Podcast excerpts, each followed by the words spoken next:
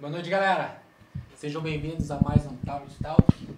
Estamos aqui hoje, meu querido Undertech. Boa noite. Galera. Salve, galera. Boa noite. E trazemos aqui nosso querido amigo Alex Meirelles. Salve, salve, Salve, galera. Seja bem-vindo. Obrigado. É, antes de começar, o que, que você diz pra nós dessa, dessa pandemia? O que, que você acha? Cara, acho que veio aí pra quebrar a galera que trabalha sério, né? Que, ao meu ver, quem mais foi prejudicado foi a galera que trabalha sério, que corre atrás de tudo, documentação. Por que que eu digo isso? Porque o tanto de festinha clandestina que rolou aí nesse período, mano, não é brincadeira. E você ia ver, tava tudo cheio, lotado de gente, gente pra todo lado, e um monte de gente, grupo bombando. Então acho que o pessoal que mais foi prejudicado, infelizmente, foi quem sempre trabalhou sério, né? Esse é o, o meu ver, é isso que aconteceu. Eu fico triste pra caramba porque a gente sempre trabalhou bem, mas infelizmente acabou dando isso daí que ferrou só quem trabalha sério. Ao meu ver, lógico. Ah, o foda também é que, eu falando agora não como, tipo, produtor público também, ficar uma cara em casa assim, né? Tipo, é, é complicado também, né, pro cara. Tipo, não que eu esteja falando não que é certo o cara aí, né? Que tá... Sim, sim. É claro que é complicado. A gente que vive em festa todo final de semana, né, cara? A gente sente mais do que tudo, não só como produtor de festa, no meu caso, mas como público também, que muitas vezes a gente saía pra, pra ir nas festas dos amigos, né? Então, do mesmo jeito que a gente foi prejudicado como produtor, foi prejudicado como público, né? Não poder curtir, não poder sair, fazer o que a gente faz desde sempre, todo final de semana praticamente, é, é bem triste mesmo. Cara, mas e, tipo, o que, que você acha, assim, da...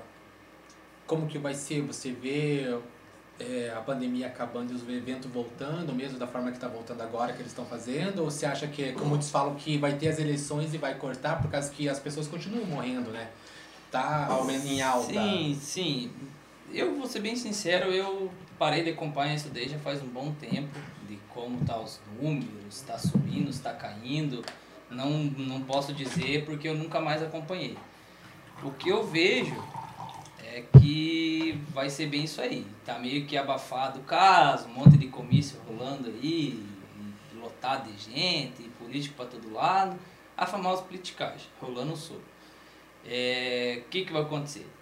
Pelas estatísticas, tudo indica que vai dar mais um boom aí para frente, que vai subir todos os casos, os caras vão acabar travando tudo. Então, provavelmente vão esperar acabar as eleições, passar as eleições e vão querer fazer alguma parada assim para tentar amenizar toda a cagada que foi feita antes disso, né?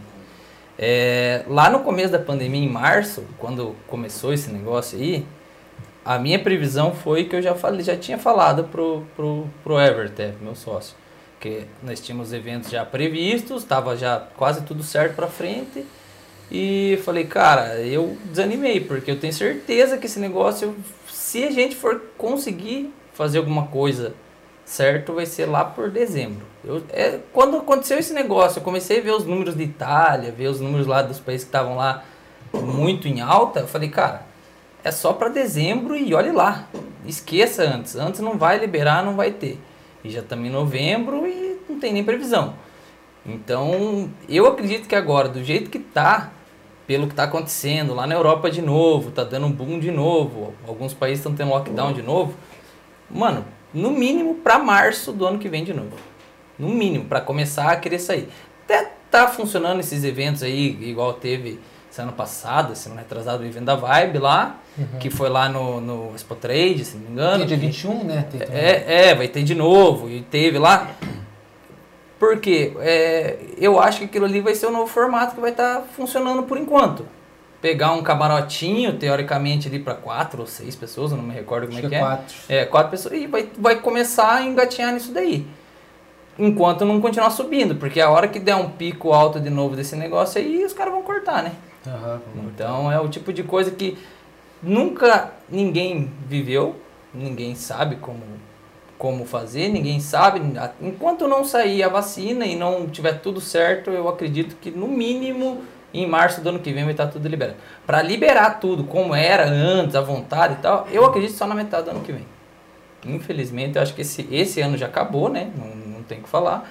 E ano que vem eu espero que até junho não, não dê 100% certo os negócios ainda. É, teve gente que veio perguntar para mim se eu sabia como é que era, por causa que eu presenciei a peste bubônica, né? Não sei uhum. se você... Cara, inteiro, é, é, você é um cara mais vivido, é. Assim, mas como fizeram na peste bubônica, levou muito tempo, assim, cara, é. tipo, não tô lembrado, que eu sou ruim de memória, né? Eu tava conversando até com a Maiara da última eu da Alzheimer. Sou... Eu sou muito ruim de memória, não lembro.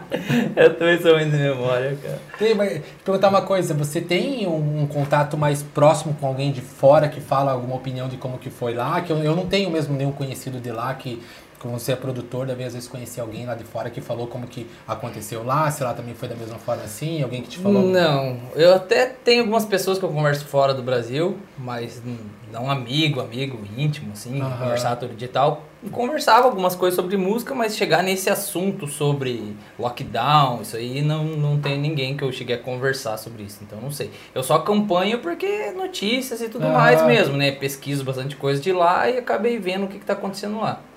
Mas de ter uma pessoa que falou, ah, isso.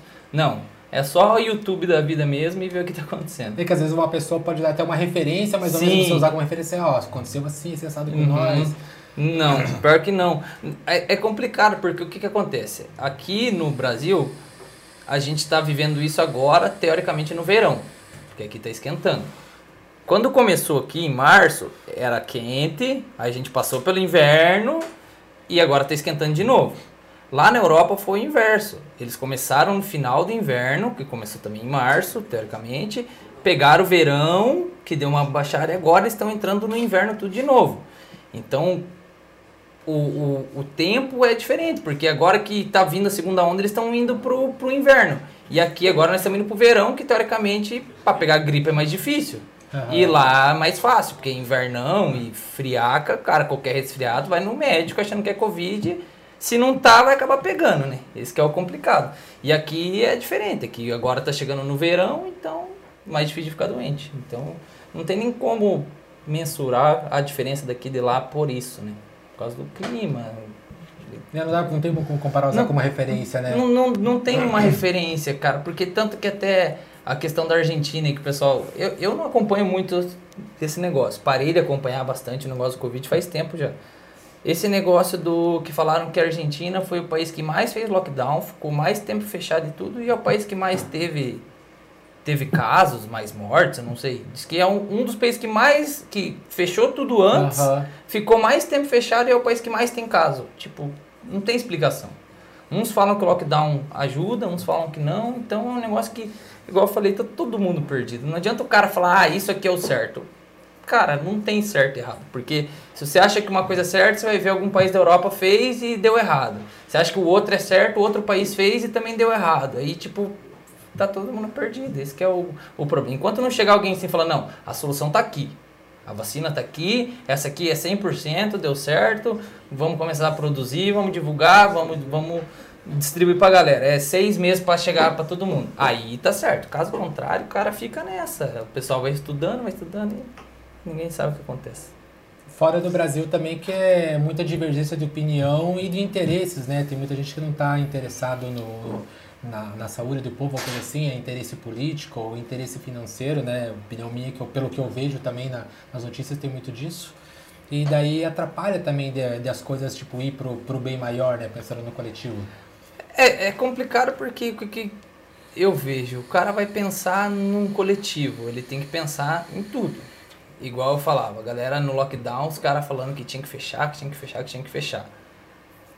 Eu tinha empresa, trabalho, meu pai tem uma empresa, então a gente trabalha com empresa, eu tenho comércio. Se fecha tudo, meu comércio fecha, eu não tenho renda entrando. Se abre tudo, todo mundo fica doente, as minhas festas não pode fazer. Então a gente acabou ficando no meio dos dois pontos. Ah, melhor fechar tudo ou é, é melhor deixar tudo aberto? Você fica naquele sem saber, porque se você fecha tudo, muitas pessoas vão se quebrar. E se você abre tudo, outras pessoas vão ficar doentes e vai morrer um monte de gente. Fato isso. Então ficou todo mundo perdido mais uma vez, porque não sabia, ah, faz lockdown. Faz, beleza. Daí fica 14 dias parado, aí volta. E quando volta, os casos explodem de novo. Aí, ah, duas semanas fecha de novo. Aí fica nessa putaria. Não sabe se vai, se vem, se vai, se vem. Daí, tipo. Daí você pensa, às vezes o, o tiozinho lá que tem uma banquinha. O tiozinho tem aquela banquinha lá, passa um monte de gente todo dia lá naquela banquinha e compra lá cigarro, compra doce, compra revista, compra um monte de coisa. Se você para tudo e aquele tiozinho só tem aquela banquinha de renda, cara, aquela banquinha vai fechar, filho, porque o cara vai ter que as contas dele vai vir, não vai mais ter os clientes lá comprando, que vai estar tá no giro e quebrou. E muita empresa aqui, assim, cara, não tem muita empresa que tem um capital de giro, que tem um dinheiro no caixa lá para falar assim, opa, vou fechar aqui, vou ficar dois meses fechado que tá de boa. Não, irmão, todo mundo aqui, Brasilzão, é giro. O cara comprou aqui, vendeu ali, comprou aqui, esse é o dinheiro que o cara faz. Então, não tem como o cara falar, ah, é melhor fazer isso. Não tem como, cara, porque tem gente que depende daquilo. Só que, igual falei, lá no começo da pandemia, ao meu ver, o certo a se fazer era o quê? Fecha tudo de uma vez. Tudo. Não deixa aberto o restaurante isso, não deixa aberto aquilo, não deixa. Fecha tudo de uma vez então e fica 30 dias fechado, 40 dias fechado e controla tudo, mas tudo fechado. Não assim, ah, tal com... verdade, é, né? tipo, ah, tal comércio vai ficar aberto. Aí os caras faziam lá, mercado vai ficar aberto. Ah, mas o mercado vai ficar aberto das 8 às, sei lá, às 8. Mas por quê? Por que então que não abre o mercado 24 horas? Então obriga o mercado a dividir o tempo. Porque daí os caras diminuem o tempo, o que, que vai acontecer? Todo mundo vai querer ir no mercado. Você ia no mercado antes, cara, tava lotado de gente. Verdade. Aí como é que a pandemia tem que ficar isolado, não sei o que, você ia no mercado, o mercado socado de gente. Você pensa curitibano que gosta de shopping. Gosta de parque e shopping. Só isso. Aí você vai lá e fecha tudo. Só tem mercado. O que, que o cara vai fazer? Vai todo mundo pro mercado, mano. Você não aguenta ficar dentro de casa. Verdade. Entendeu? Todo mundo vai pro mercado. Vai pros parques os parques que estão abertos, que estavam abertos, olha o Guabi como é que tava lá esse dia. Mas um monte de. Por quê? Porque nego não aguenta ficar dentro de casa, ninguém quer ficar dentro de casa. Aí, ah, tá tudo fechado, só tem o mercado aberto. Ah, mano, vou no mercado comprar uma beira. Vai três peão comprar uma beira. Ah, vou no mercado fazer não sei o quê. Aí o que, que os caras faziam? É Fechava o tempo, diminuía o tempo. Ah, agora o mercado só vai abrir tal horário tal horário. Beleza. Mas por que, que não faz o inverso então? Deixa aberto 24 horas, porque nem todo mundo tem o dia inteiro para ir, ó, galera, nós vamos diminuir, tipo, a quantidade de gente na loja simultânea, uhum. mas vamos aumentar o prazo, os mercados vão ser obrigados a ficar 24 horas abertos, então o cara quer ir 3 horas da manhã, o cara vai. Aí não vai ter ninguém. Não, os caras fizeram o cara pode até ver o horário que eu venho, né? é, Exatamente, né? entendeu? Você, você aumenta o tempo pra... Porque a 10 horas tem que fechar. Mas pera aí, mano, o vírus não vai dormir. Não acorda 10 horas da noite que só ataca, que só pega 10 horas da noite a doença. Só que se você limitando o tempo das pessoas irem no mercado, você aumenta o fluxo na hora. E é isso que estava acontecendo. Aí do nada, ah, vamos abrir o shopping. Abriu o shopping. Mano, você ia no shopping, você não conseguia entrar no shopping. Passava na frente uma, milhares de pessoas. E daí? Aí vai fazer uma festa pra você ver. Não faz, não, mas não, nem cogita fazer o negócio. É verdade, isso que é o, que é, que é o engraçado. Vou dizer até hilário por causa que é uma coisa, não, não né, por causa que é, pra você é ruim, mas é hilário por causa da situação, né? Sim, tipo, porque assim, é, é, o negócio é tão esquisito que parece que não foi pensado. Parece que faltou o cara pensar, oh, peraí, se eu pegar e diminuir o tempo de um negócio que fica aberto, a quantidade de gente que vai nesse período menor vai ser maior. Então, se eu aumentar o tempo desse estabelecimento ficar aberto, o pessoal vai se dividir mais e vai ter mais, vai ter mais menos aglomeração de pessoas ao mesmo tempo. E não, parece que não pensaram em, sabe, vamos fechar tudo, deixa só mercado aberto, farmácia. Aí a gente pega e vai lá, o cara só temos esse horário aqui, diminuiu os horários. Você ia nos lugares, tava lotado de gente. Ah, cara, não, não faz sentido pra mim, entendeu? E daí o que acontece? Se tivesse fechado tudo Lá no começo, feito 30 dias, 40 dias, tudo fechado, todo mundo ia levar um baque, todo mundo ia se quebrar, teoricamente. O tiozinho da banquinha lá ia deixar de vender por 40 dias, ele estava quebrado. Só que daí, vamos dizer, aquele auxílio do governo ia adiantar de alguma coisa, porque ficou tudo fechado, quando voltasse, teoricamente o vírus teria passado. Não adiantou bosta nenhuma, porque daí fechou, todo mundo ficou isolado, abriu de novo, começou a subir, ah, depois de um tempo, fechou de novo. Ficou todo mundo fechado, abriu de novo, mesma coisa. Não adiantou de bolhufas nenhum. Pelo menos é o que eu vejo. Né? É o que eu penso que foi o que ah. aconteceu. Então eu acho que o bagulho que quebrou foi a, a má gestão do, do pessoal, sei lá. Esse é o meu ver, Não sei o que vocês pensam. O que, que você pensa? É, eu acho que bem isso que você falou. O pessoal deixou fechado shoppings, deixou fechado parques o que, que você ia fazer? Você queria ir no mercado comprar alguma coisa para você comer, né? Tem uma galera que ganha uns quilinhos. Sim. Inclusive eu. Porque ó, você quer comer, você quer tomar uma Não, mas cerveja. Agora, agora você tá usando a pandemia como tipo justificativa. né? Não- Aí, tipo, mas é uma coisa bem, bem racional que você falou, uma coisa lógica, porque daí todo mundo queria ir no mercado. E as coisas básicas você tem que comprar, não tem que fazer, você não vive sem. Ninguém vai ficar sem comer. Ninguém tem como ficar sem não comer. tô falando, ah, fecha o mercado também, se for. Não. Só que faça de um jeito diferente. Exatamente. Sei lá, mano, obrigue os mercados a ficarem abertos 24 horas. Ó, mercado, vocês estão. Vocês já estão trabalhando, então vocês contratem mais um funcionário para ter um turno de, de madrugada, para dividir o pessoal. Ou para, sei lá, limite a quantidade de pessoas, alguma coisa assim. É porque o, os primeiro, o primeiro mês, principalmente, era impossível você ir no mercado, né? Cara, impossível. Quando começou Era o negócio do lockdown, que. Cara, já que que a adianta? não ficou louca. higiênico. É, Não a galera ficou louca, tipo, meu Deus, mercado, mercado. Cara, não dava pra ir no mercado, velho. Daí, tipo, porra, todo mundo ia ter que comer. Todo Pô, não- mundo, não- lógico que todo mundo tinha que ir no mercado. Só que então o cara tivesse pensado de algum jeito diferente, aumentasse o tempo. Pra Sim. mim isso era o principal. O cara ter, em vez de diminuir o tempo dos mercados abertos, obrigar os mercados a ficar 24 horas abertos, mano. Ó, vocês são os únicos que estão ficando abertos. Então, teoricamente, vocês são os únicos que estão ganhando dinheiro. Porque os caras não baixaram o preço por causa da pandemia. Ah, vamos ajudar o povo. Que se foda, eles estão ganhando dinheiro deles.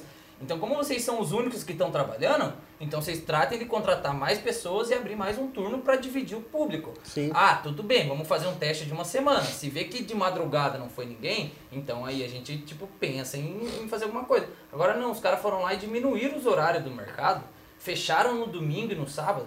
Mano, domingo você queria ir no mercado comprar um refrigerante e não tinha mercado aberto. Não tipo, tinha. e aí? Daí todo mundo ia sábado. Porque daí domingo tá fechado, vamos todo mundo no filas sábado de- fazer compra. Pronto, duas horas na fila e lá, todo mundo, um atrás do outro lá, igual uns tontos. Quem que vai ficar na fila do mercado dois metros de distância? Não tinha como, né? Ninguém fica, mano. Não dá pra andar no mercado. Como é que você vai ficar dois metros de distância do cara? Complicado. É, obrigado. Não, não, tinha, não tinha. Foi Mas bem- mudando agora de saco para mala, você falou bastante dessa parte de eventos, né? É, a gente sabe também que você tem o projeto de DJ. Sim. Conta um pouquinho mais como que foi isso aí na, na quarentena. Tracks novas, como que você tá lidando com isso aí tudo? Na verdade, o meu projeto de DJ na quarentena, no começo eu tava até produzindo. Só que o que que acontece? Eu trabalhava e nos lugares que eu trabalhava não, não parou. Porque eu trabalhava com meu pai, como eu falei lá, né?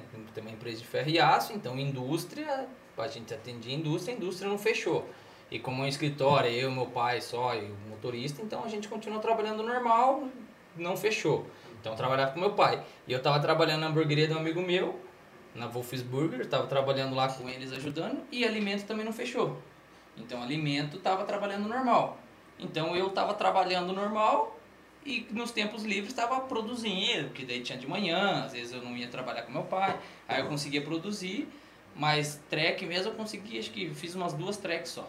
Mas daí já comecei a desanimar, porque daí, porra, cara, uma coisa é você tá produzindo, você tá vendo o mercado girar. Você faz uma track, você lança uma track, tá track vai lá, pega um top 100 no Beatport, tem um DJ toca, tem um suporte, tem um negócio aqui. Agora ninguém tá tocando, você faz uma track, e, aí? Aí você vai fazer uma track, você vai lançar uma track, ninguém vai tocar, não vai nem malimar aparecer lá, tipo, e aí? É bom porque você vai estar girando, vai estar aparecendo. Mas não vai ter um suporte, não vai ter uma festa pra você tocar uma track.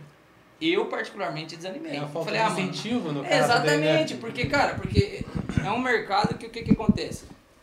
É muito motivacional, mano. Ser DJ não é um negócio assim que o cara fala que, ah, eu vou fazer porque é isso aqui, pá. A partir do momento que o cara vai e toca pra uma galera, mano, se o cara tocar pra 10 pessoas e vibrar 10 pessoas, o cara sai dali da pista, mano, com, nossa, com o ego lá em cima e falando, meu caralho, é isso que eu quero pra minha vida.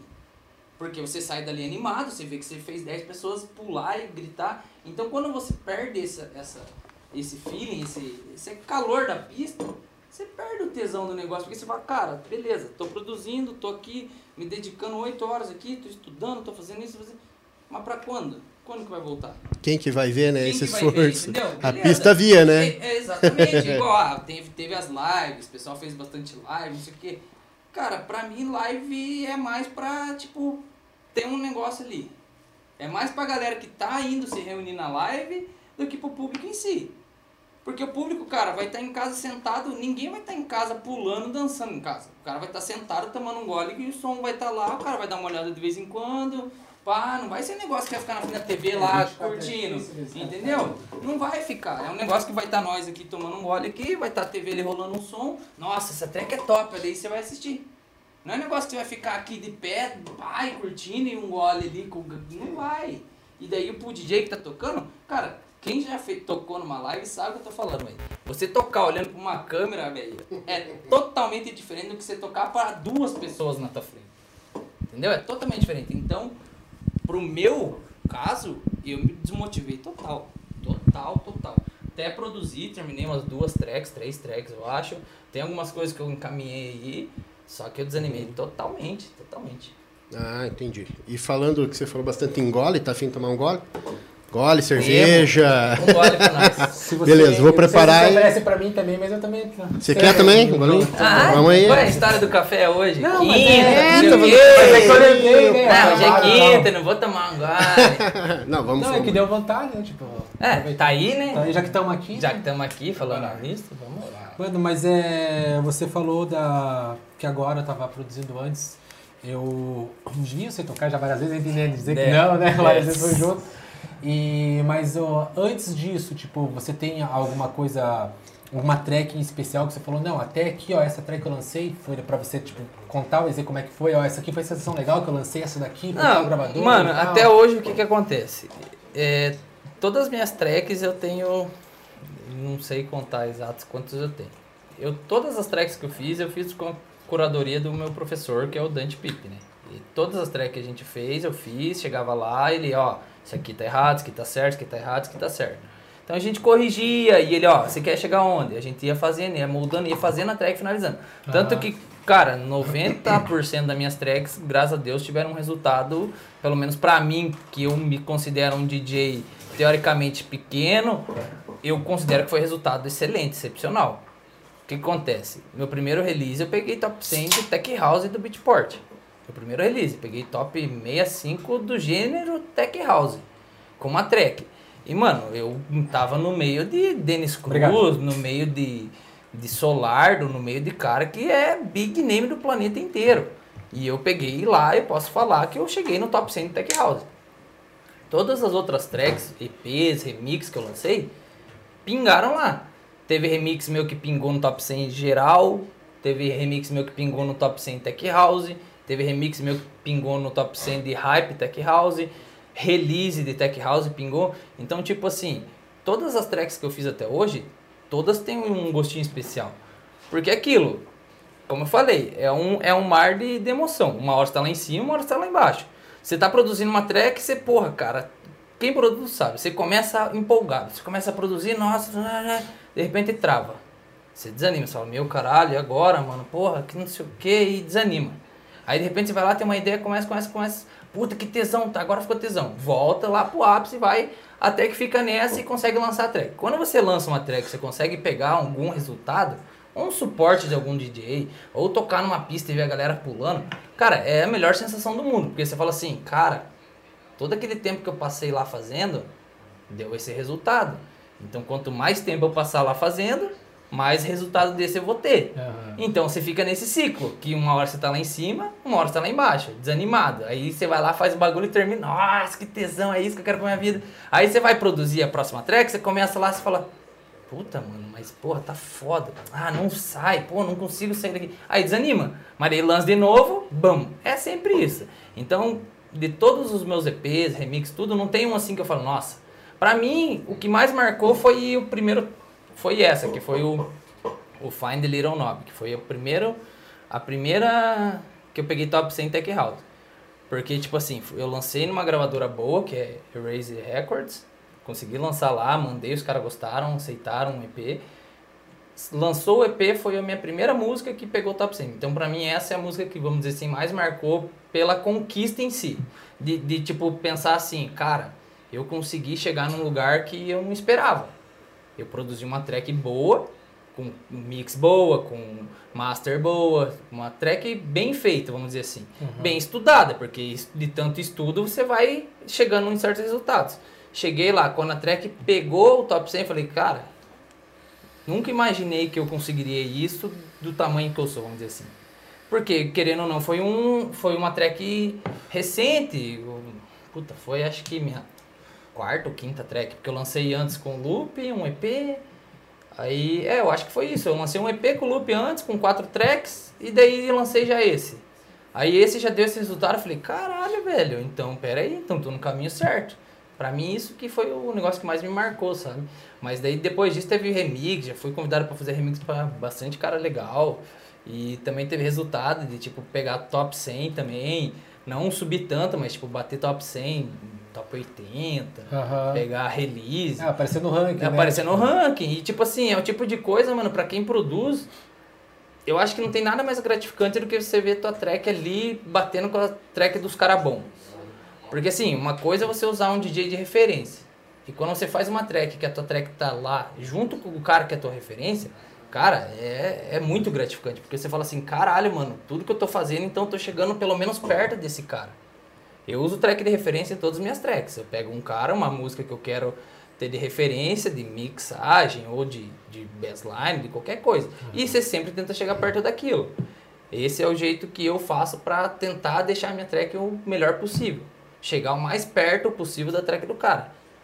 E, cara, quando você vê que o negócio bateu lá, você fala, mano, puta, graças a Deus eu tô, tipo, tô no caminho certo. Porque se eu tô chegando lá batendo no top 100 com os caras, mano, eu tô, tô no caminho, né? E é isso que é o bagulho que mais me motiva a fazer. Só que, igual eu falei, aí você vai lançar uma track.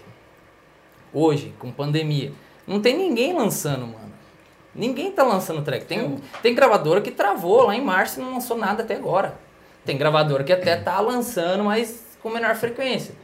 Só que, tipo, a quantidade de música que tá subindo. E se você pega um top 100 desse, você olha lá e fala, tá, beleza, mas não tem muita track, não tem ninguém tocando, não tem um DJ que tocou. Até tem, você tem, um, tem uma live de um DJ que tocou, é top também, porque, Aham. porra, tem um DJ bom, tu, ô, o Denis Cruz lá tá tocando, tocou minha track. Porra, que tesão, tem uma live que o DJ, que o Denis Cruz tocou minha track.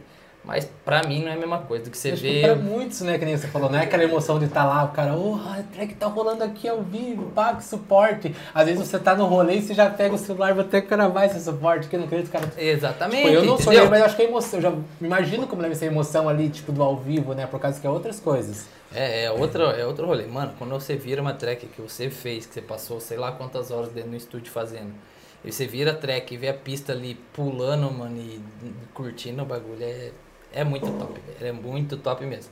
Vocês já tocaram, vocês já tocaram pra galera, vocês já viram como que é tocar.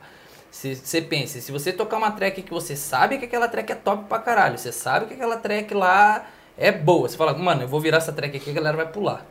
A hora que você vira aquela track, você vê a galera pulando, você já fica feliz, porque você já sabe. Você fala assim, não, Ah. essa track aqui, a hora que eu virar, a galera vai pular. Você já conhece. Agora você pega a tua track, você nunca tocou pra ninguém. Você vai lá e você toca e você vê a galera pulando, mano, aí que você sente a emoção do bagulho. Porque você fala assim, cara, essa track aqui, eu sei que, que bomba na pista. Agora essa track que é minha, que ninguém nunca ouviu, ou que tipo só meus brother ouviram ali e falaram que é boa. Eu toco e eu vejo a galera pulando, aí, mano, aí o cara treme na base e fala, cara, é isso mesmo que eu quero pra minha vida, velho. É é foda, massa. mano, é massa. Acho que dá, dá aquele prazer, né? De dever cumprido. Poxa, fiz uma track, ficou top, a galera. Porque o que você espera da track É, exatamente. é a resposta da pista, né? Exatamente. Já todo mundo fala, nossa, que massa essa track tá, e a pista não responder. Exatamente. É, é, é porque é aquela velha história, né, mano? Ou você faz track pra você, ou você faz track pra pista. Você tem que mesclar os dois. Pelo menos aqui no Brasil, que temos um, um gênero meio. Vamos dizer.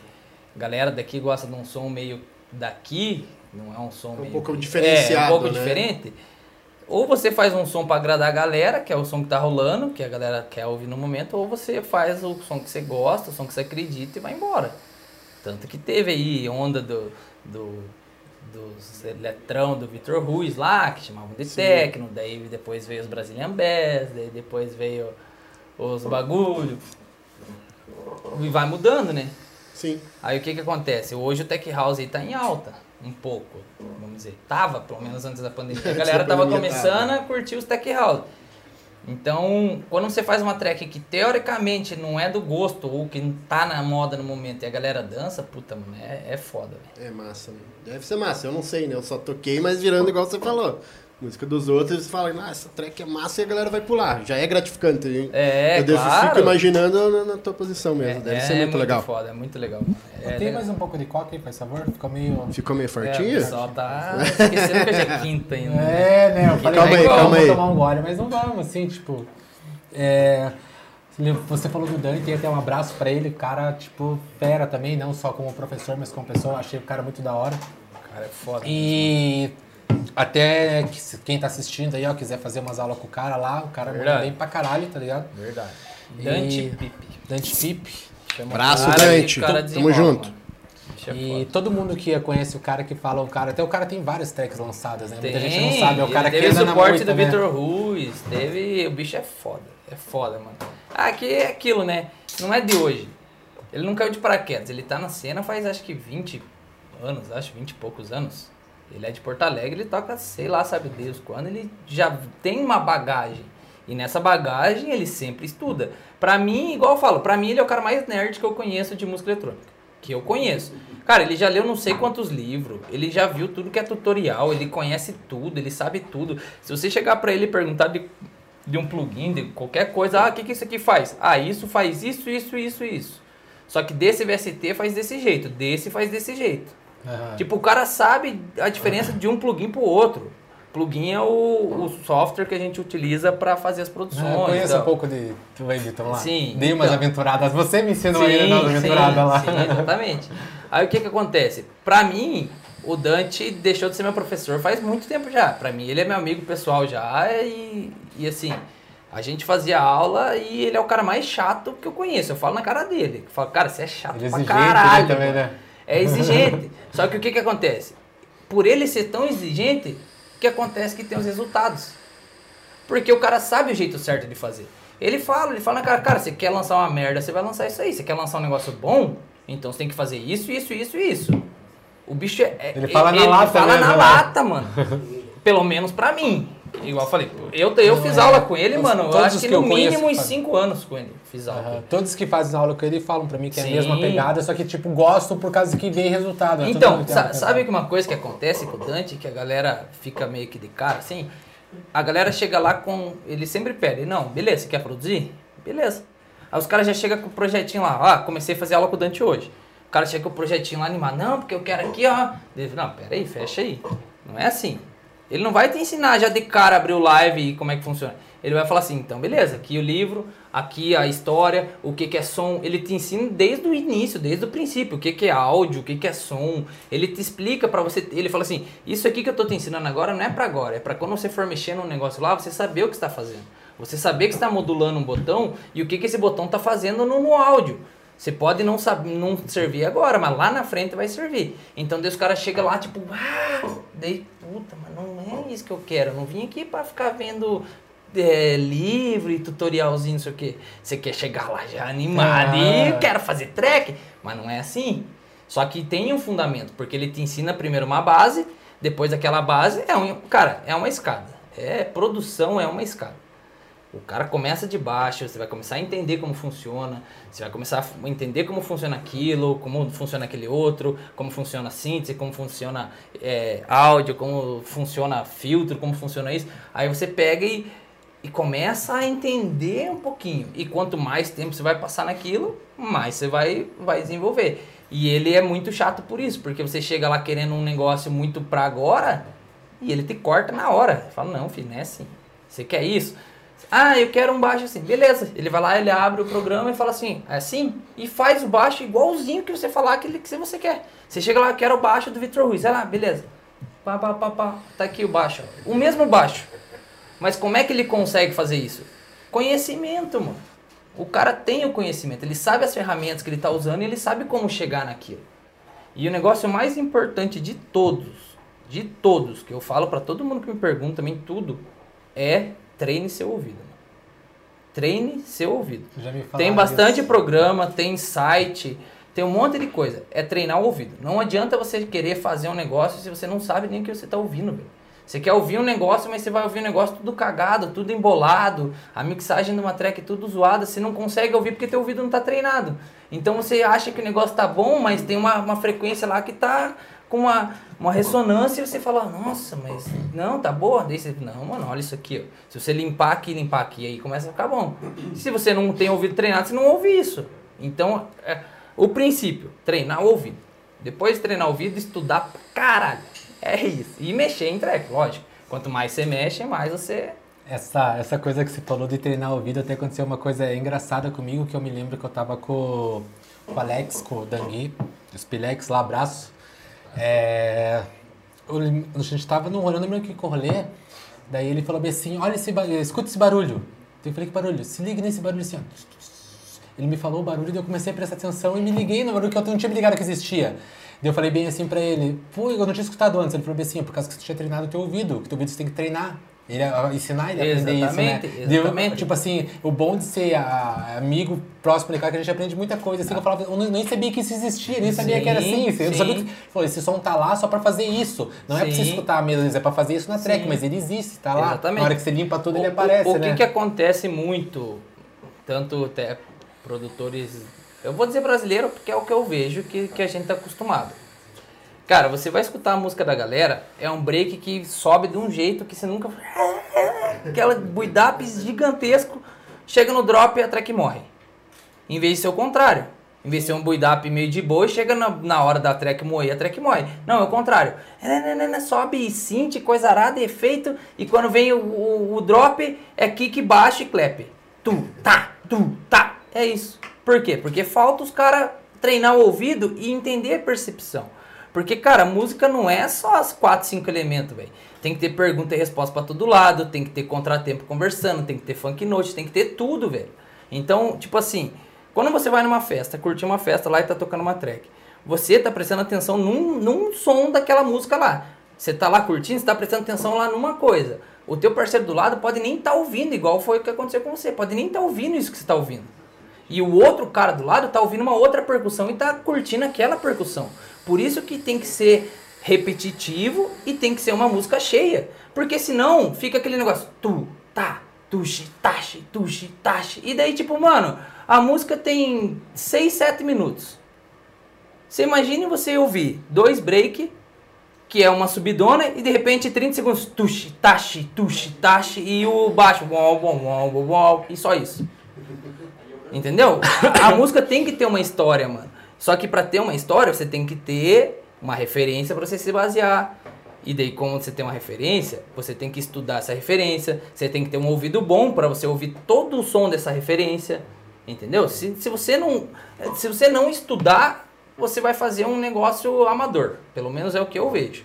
Você vai fazer um negócio ali que beleza, pode até dar um, um resultadinho na pista, uma galerinha vai curtir. Só que quando você vai ouvir num PA bom, num som bom, você ouve que aquela música tá ruim. Uhum. Você ouve que aquela música tem um chiado no fundo. Você ouve que aquela música não tá bem equalizada. Então, o que que acontece? Falta o cara treinar o ouvido. Falta o cara estudar a referência. Porque a partir do momento que o cara escutou uma referência, o cara vai ter que fazer a mix dele chegar perto da referência. Você abre o Fab Filter da vida lá, que tem um espectro, você vai ter que fazer a tua música parecer com a do cara. Agora você olha a tua música lá, tudo cagada, e a, a música do cara linearzinha, mano, tem todo um padrão, não é? é porque assim, música eletrônica é, é um padrão. Não, nada no mundo é um negócio aleatório. Não é porque você vai fazer um negócio diferente, mais diferente do planeta, que você vai virar o Skrillex. Ou que você vai ser o David Guetta porque juntou um vocal de um negócio com uma base lá e se virou David Guetta fez um bagulho que ninguém entende e... Não, mano. Tem um padrão, tem que seguir uma história. Você tem que contar uma história com a música, ela vai crescendo com o tempo, de repente ela cai, de repente ela volta. Tem toda uma, uma ciência por trás da música eletrônica. Uhum. E a galera acha que é só um barulho, que tipo, ah, vamos colocar ali assim, ah não, é só jogar um kick embaixo aqui, e agora ó, o clap, agora varia aqui um pouquinho e minha, minha track tá pronta. Joga um vocalzão atrás e pronto. Não é assim. Pode ver os profissionais, velho. O profissional, quando eu digo, é os caras que é sinistro. Uhum. Entendeu? Os caras que estão na cena faz 30 anos e são top. Os dinossauros. Os né? dinossauros. Os caras não, não começou agora. Você vai ouvir uma track do cara, você fala, mano, como é que o cara chegou nessa nesse som? Como que essa track tem tanta potência? Como que esse, minha música tá do lado aqui? Como é que essa track tá tão forte e a minha não tá? Não é à toa, entendeu? Uhum. E é isso que a galera não entende. O cara acha que simplesmente jogar ali o sample ali de qualquer jeito, empilhar uma coisa na outra ali vai dar certo? Não dá, né, mano? Isso a gente nota também, eu pelo menos particularmente, quando ia tipo, toco de hobby, você vai virar uma track com outra e você vê que elas são parecidas, mas na hora do encaixe falta alguma coisa. Tipo, tá vindo uma track bem viva, que de repente entra aquela que você pensa que vai entrar explodindo, que é a outra É. sonzeira, mas ela pff, Morre. apaga. Você fala, ué, mas como Entendeu? assim, tá ligado? É- é exatamente É a falta de isso. qualidade daí da É. track, né? É N fatores, cara. É a falta de qualidade, é a falta da, da percepção do cara ver que aquela música vai encaixar com aquela outra. Porque não é porque você gostou dessa música e você gostou dessa música que as duas músicas vão combinar quando você virar. Mano, tem que ter uma mixagem harmônica. Tem todo. Não é. O, maior problema da galera é não, não pensar, vamos dizer, no, num, numa track coesa de tudo se conversar harmonicamente. O cara vai lá e pega um kick e arrasta o kick. O cara vai lá e pega um baixo que não tem nada a ver com aquele kick e joga lá em qualquer nota lá. Aí o cara vai lá e pega um clap que tá em outra nota e joga lá. Aí quando você vai ouvir no final, tá tudo uma salada. O cara gostou daquela linha de synth, gostou daquela linha de baixo e joga lá. Só que, mano, não é assim. Você Tem conversam to- daí, né? Exatamente, o negócio não tem conversa rítmica e não tem conversa harmônica. O que que acontece? Vira uma salada. Aí você vai virar uma track com outra, vira uma bagunça. Então, tipo, esse é o maior problema que eu vejo. Falta, do meu ver, um pouquinho de estudo da galera de tipo assim, não é o cara pegar e falar assim, ah, você é um pau no cu porque você só pensa que você é o cara, não sei o que. Cara, desculpa, eu estudo pra caralho, velho. Eu estudo faz anos. E eu nunca me gabei por isso. Só que graças a Deus meus resultados falam por si. Vamos dizer assim, tipo, peguei top 100 várias vezes. Isso não é pra qualquer um, mano. E todo mundo que eu vejo que tá pegando alguma coisa, tá crescendo, é cara que já estuda há muitos anos, mano. Todo mundo que eu conheço que tá com algum resultado é, é há muitos anos, ó. O, por exemplo, o G Félix conseguiu top 100 pra caralho, mas eu já vi o cara estudando piano, estudando inglês, o cara estudando isso, estudando aquilo. Não é assim, virei DJ, virei produtor e pá. Fiquei mexendo É, lá fiquei e mexendo aprendi, e, tá é, ligado? entendeu? É cara que eu vejo que o cara tá estudando pra caralho, mano. É cara que, porra, o Vitor Ruiz lá sempre fala que ele começou produzindo fone. Mas o cara fez uma faculdade de, de, de música. Ele fez faculdade lá no AMB, se não me engano, não lembro o nome. Mas, então, o que acontece? O cara estudou pra conseguir fazer aquele negócio. Não foi simplesmente ele pegou um cara sem ninguém, colocou um fone e falou, ah, vou, vou juntar uns barulhos aqui e vai dar certo. Não, o cara tem todo um estudo por trás. O Sten tem, tem estudo. Todos os caras bons têm estudo. O cara pode não ter começado estudando. Mas ninguém foi assim, fez uma track e nunca mais estudou. Aham. Todo mundo estuda. E é o tipo de coisa que falta na galera. Falta o feeling do cara falar assim, não, peraí, deixa eu tentar aprimorar aqui. Deixa eu tentar aprimorar ali. O problema é que os caras não conseguem fazer nenhuma base primeiro, o cara quer estudar masterização. Que é o último processo da música. O cara não consegue nem fazer um loop direito, mano. Um loop se conversando, um loop de 30 segundos. O, o que, que o Dante sempre falou? Você tem que fechar um loop de um minuto e ficar ouvindo ele. Se você não enjoar e tiver tudo certo, aí você pode seguir pra frente. Se não, se você ouvir, você vê que tem coisa fora do tom, se você ouvir que tem coisa batendo fora, se você ouvir que aquele bagulho enjoou rápido, pode abandonar, você tem que melhorar de novo. E a galera não vê isso. O cara fecha um loop de oito batidinhas ali, espicha o bagulho e pronto, é isso aqui. É foda, mano. É foda É, pra caralho. É, é porque assim, produção é um bagulho muito complexo, mano. É, a gente fala em, em fechar loop, muita gente às vezes não deve nem tá entendendo o que, que é. É muito termo técnico. Só que é isso tem que muita. estudar. É, tipo, é muita coisa pro cara estudar, tá ligado? É muita parada, é ressonância, é frequência, é espectro, é. Puta, é muitos termos. É muita coisa. Que, que pra gente que mexe há muito tempo é fácil. Se você falar pra mim, falar pra um cara que já estuda e sabe o que, que é, vocês mesmos. Se eu falar o que, que é um equalizador, você sabe o que, que é um equalizador. Ah, ele corta o grave, corta o médio, corta o agudo, você corta o que você quiser ali. Só que tem gente que não sabe. E daí às vezes o cara não sabe limpar um elemento, joga um elemento lá que tá tudo sujo. Vamos, vamos dar um exemplo, um clap, um clap que vai bater lá em, em 3K, em 2000 Hz. O cara pega o clap pra baixo dele tá batendo, em 500 Hz tá, tá grave, tem grave sobrando lá.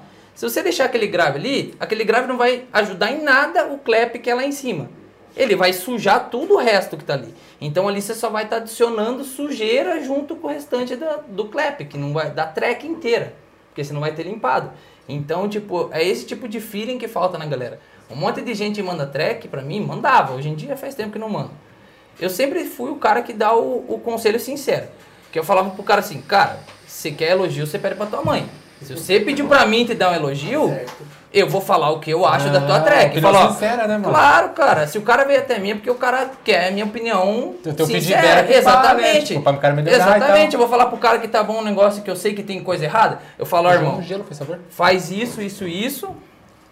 Eu acho que você pode melhorar isso, melhorar aquilo, melhorar. Estuda um pouco sobre filtro, estuda um pouco Obrigado. sobre isso. E tipo, cara, teve cara que eu vi que o cara falou pra mim, eu, eu falei, dei a dica pro cara, o cara mandou a track depois de 3, 4 meses, outra track. Falou, irmão, estudei aquilo lá que você falou, olha aqui. Eu escutar a track do cara falar, mano, olha só que da hora. Falei, ô cara, ficou bem melhor.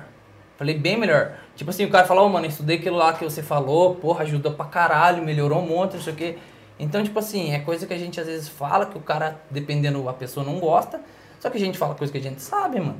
Eu falo coisa que eu sei. Por exemplo, se o cara chegar pra você e falar assim, ah, camarão, é melhor eu comprar ingresso antecipado ou deixar pra comprar na hora?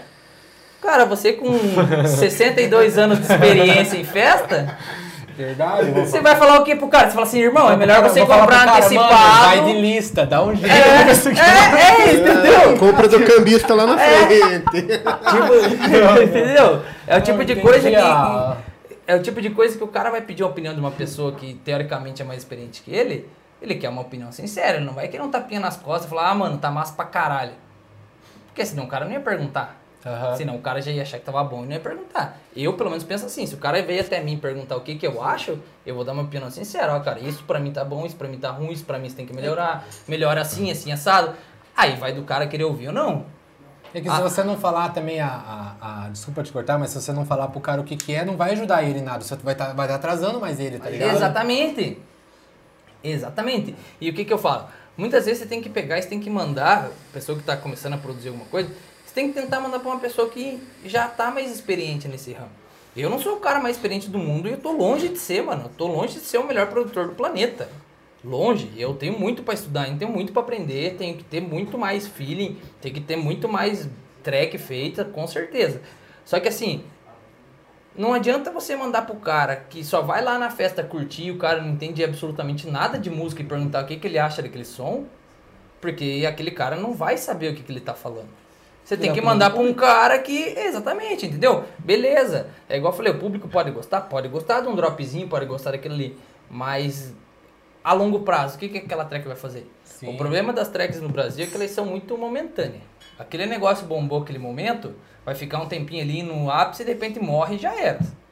Não é um negócio a longo, a longo prazo. Eu, por que, que eu falo a longo prazo? O Patrick Topping tinha uma música no Beatport Top 100 Tech House que a música ficou lá três anos, mano. A música do cara ficou três anos no top 100 do Beatport. Como que pode? Se fosse uma música meia boca, não tinha ficado lá todo esse tempo. Pra música ficar três anos no top 100 Tech House, mano, tem que ter sido uma música muito foda. Tem qualidade. Né? Exatamente, tem qualidade. O que, acontece? O cara chega na festa lá e vai ouvir o som. O cara ouve, nossa, essa track bate forte pra caralho. Mas pra bater forte pra caralho, o cara teve que fazer uma série de coisas que às vezes o, o cara que tá começando nem imagina. Nem imagina como que ele fez. Então, se o cara chegar e perguntar pro amigo dele que ouve lá no mini system da casa dele ou no foninho, vai bater bem. Aham. Porque o cara, fone, mano, tem equalização no fone. No rádio de casa tem equalização. No rádio do carro tem equalização.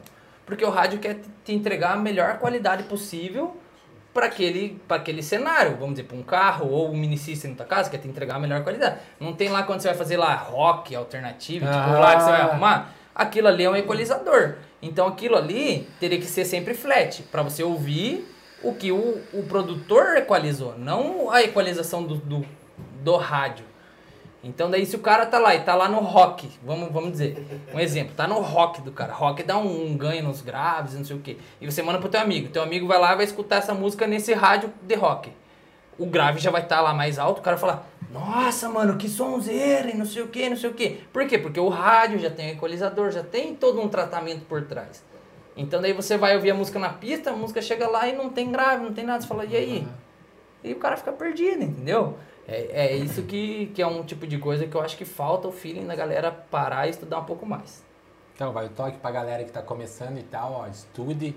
O Alex Meirelles é importante pra caralho estudar.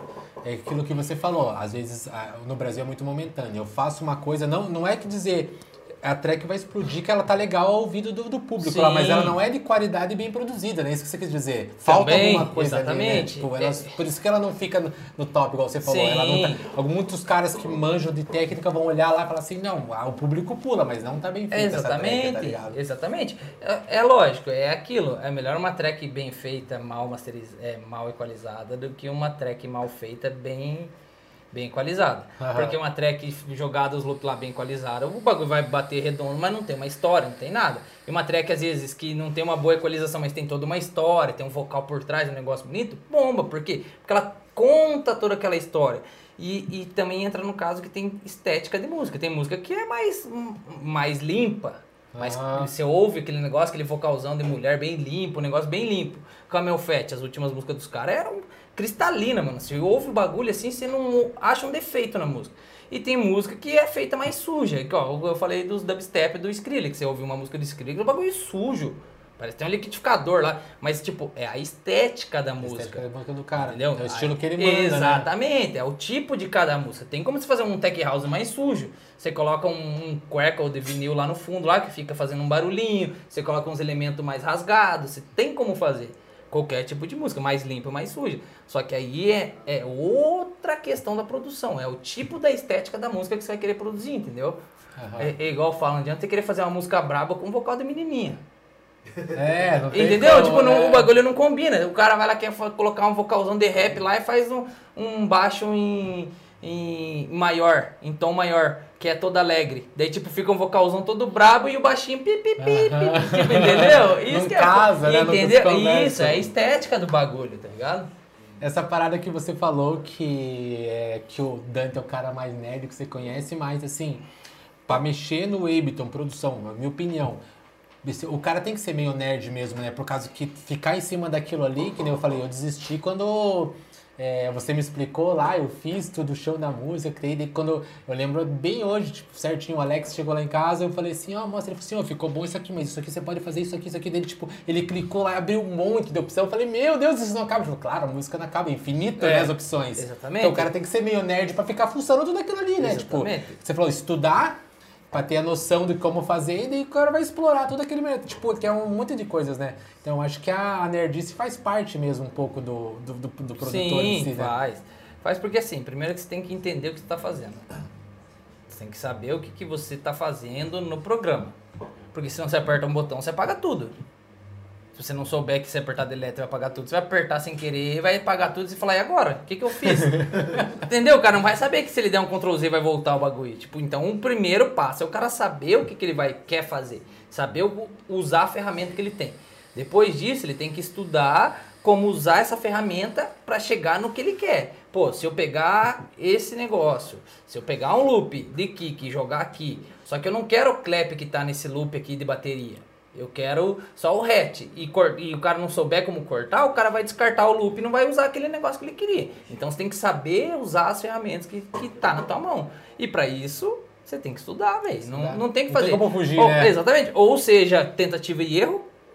Joga lá e mexe, e aperta e tenta ver o que quer. Claro que dá, tem muito produtor autodidata. O loop é autodidata. O loop nunca fez um curso. Só tutorial e só mexendo e fuçando. E ele produz pra caralho, produz track pra caralho. E mesmo assim eu falo pra ele, falo, cara, falta você fazer isso, falta você estudar um pouquinho disso, um pouquinho daquilo. Eu sei, ele sempre chegava e mandava track e falava, mano, pra mim a track tá boa, mas isso tá assim, tá assim, pra mim isso aqui tá assim, tá assim, tá assim. Ele fala, mano, você é o cara mais chato que eu conheço. Ele fala pra mim, eu falei, é porque você não conhece o Dante? ele falava, ele falava, ele falava, porra, mano, você é chato pra Sabe caralho. que eu tive um professor, aprendi é, com ele a ser é, chato. É, exatamente. Mas é por quê? Porque às vezes faltavam uns detalhes nele, nas tracks dele, que pra ele ele fazia e tava bom. Só que daí às vezes era o negócio do ouvido que eu falava. Eu falei pra ele, falei, mano, você tem que treinar teu ouvido, ó, tá sobrando grave, tá sobrando aqui, tá sobrando ali. E ele, porra, é verdade. Deu, cara, fiz umas master, umas mix pra ele, ele foi lá em casa, a gente fez umas mix juntas. Igual eu falei, eu não, eu não tô. Eu não tô longe de ser o melhor cara do planeta. Só que graças a Deus eu tive um pouquinho de conhecimento que eu estudei, estudei, estudei e eu consegui chegar num lugar que eu falo assim, mano, pra mim, isso que eu tô ouvindo, isso aqui tá errado. Uhum. Por quê? Porque isso, isso, isso, isso. Não Você adianta um você apontar. né? Exatamente. Você não, não adianta você apontar o defeito do cara e você não saber explicar o que, que tá errado. Agora o cara chega lá e fala: o que, que, que que você acha disso? Eu falo, cara, pra mim isso tá sobrando isso, tá faltando isso, tá faltando isso. Ai, beleza. Então, É isso beleza. mesmo, é que eu achei diferente você falar pro cara, isso não tá bom, mas o que que tá errado? Ah, É. não sei, só sei que não, que não tá bom, tá ligado? Daí fica fácil eu julgar uma coisa Exatamente. É só porque eu não gostei, ó. É, eu não é, gostei, tipo, eu ah, não não, não gostei. gostei. Por quê? Não, tem Ah, propriedade, não eu sei. tava falando. Alguma coisa tá errada, hein? Você descubra, mas né? Tipo, daí não é aquela coisa que, a que agrega, na verdade, né? Sim. Você, você, é que que nem eu te falei, você dando a o teu, o teu feedback ali pro cara, falando a verdade, vai agregar pro cara. Claro Assim, que vai. Entendeu? Claro que vai. aprender Teve um coisa. rapaz, eu não lembro o nome, mas um tesão mandou uma tag pra mim. Eu falei, ó, mano, massa, começou a produzir e tal. Falei, cara, primeira coisa, velho, estuda filtro e equalização. Falei bem assim pro cara. Falei, estuda filtro e equalização. Falei, tá sobrando grave, tá acumulando isso, tá acumulando. O cara foi lá, estudou, estudou. O cara mandou outra tag pra mim bem mais limpa, os negócios bem mais coesos, os volumes bem melhor. Falei, ó, mano, tá bem melhor. Ele falou, oh, mano, eu estudei o que você falou lá sobre o Fab Filter, eu estudei sobre equalização, eu vi que tava sobrando isso, vi que tava sobrando aquilo, agora já não sei o que. Ouvi o outro loop do carro, falei, cara, mil vezes melhor daquele bagulho que você mandou pra mim há três meses atrás. Mil vezes melhor. Mas por quê? Porque eu falei pro cara o que, que o cara tinha que estudar.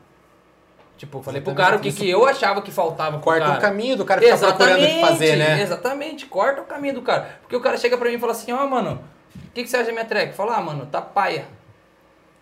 Daí o cara fala, mas por que, que tá paia?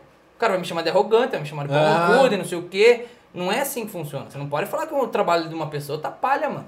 Um bagulho que você gosta e que eu gosto é totalmente diferente. Se você gosta daquilo lá, eu não posso chegar pra você e falar, nossa, isso é um lixo. Por que, que é um lixo se pra você o bagulho é bom? Eu posso falar que não me agrada. Eu não posso falar que é um lixo. Sim. Agora o cara manda o bagulho pra mim e fala, cara, ó, pra mim isso que você mandou tá ruim, isso, isso, isso.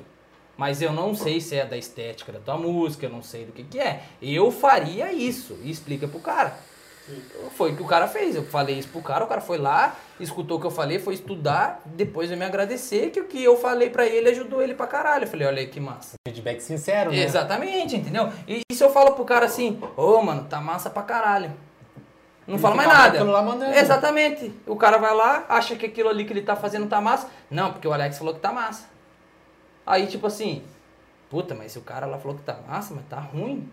Então o cara lá não tem. Entendeu? Entendeu? Então o cara lá não entende nada. Que uma hora pode chegar no ouvido de outro cara que produz bem e fala, pô, mas o Alex não é Nossa, Como é que tem pode? que- Cara, Entendeu? É. Essa, essa parada que você falou, eu me lembro com o Cleverson, acho que foi uns, uns 20 e poucos anos atrás, aí, que a gente indo no começo das festas, que eu falei pra ele. comecinho. Que ele falou bem assim pra mim, às vezes ele falava muito disso. Pô, mas isso daí é um lixo. Eu falo assim, cara, você não pode falar Exatamente. Assim, tá ligado? Né? Você lembra Mudei o eu falei? conceito, mudei. É, que, tem, que é bem esse o conceito mesmo. Ainda mais que a gente frequenta e tem que ter aquela coisa de, como falou assim, vamos dizer, um respeito em si, por causa que é, não é porque eu não gosto que é ruim. Às vezes sim, às vezes tá mal produzido, que nem eu Sim. falei. Mas não é por causa que eu não gosto daquilo ali que ele é, é um som ruim, essa coisa divertente, sabe? Por causa que você gosta Exatamente. disso, não. Você tem que gostar disso, que isso que eu sou um top, né? Exatamente. existe, né? Exatamente.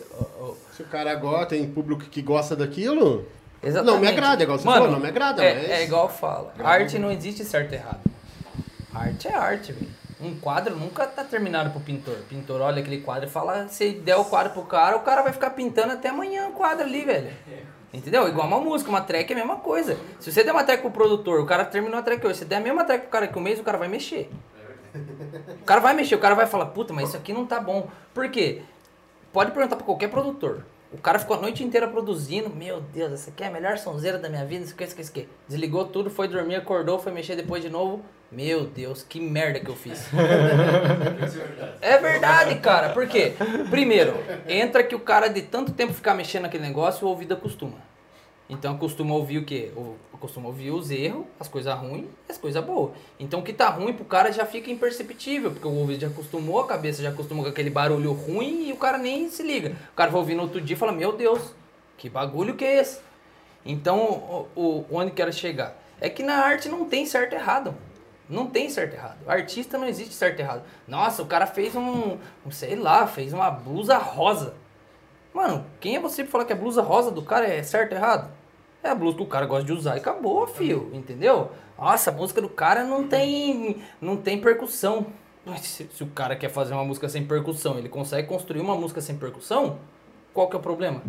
O cara usa outro elemento para substituir a percussão. E alguém usa um synth e vai gostar. Alguém pode gostar, alguém pode não gostar, pode virar um hit, pode não virar. Aham. Entendeu? Nossa, o cara só usa vocal chacota. Mas foda-se se o cara souber usar aquele vocal chacota bem construído, vai explodir.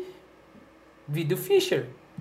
Fischer explodiu com, com, com várias tracks que é muito simples. Aham. As tracks do Fischer, se você parar pra ouvir de quantos elementos tem e de como é construída a música, ela é muito simples. Porque ela tem uma track, um pedaço cheio, um breakzinho, um pedaço cheio, um breakzinho, um pedaço cheio, um breakzinho.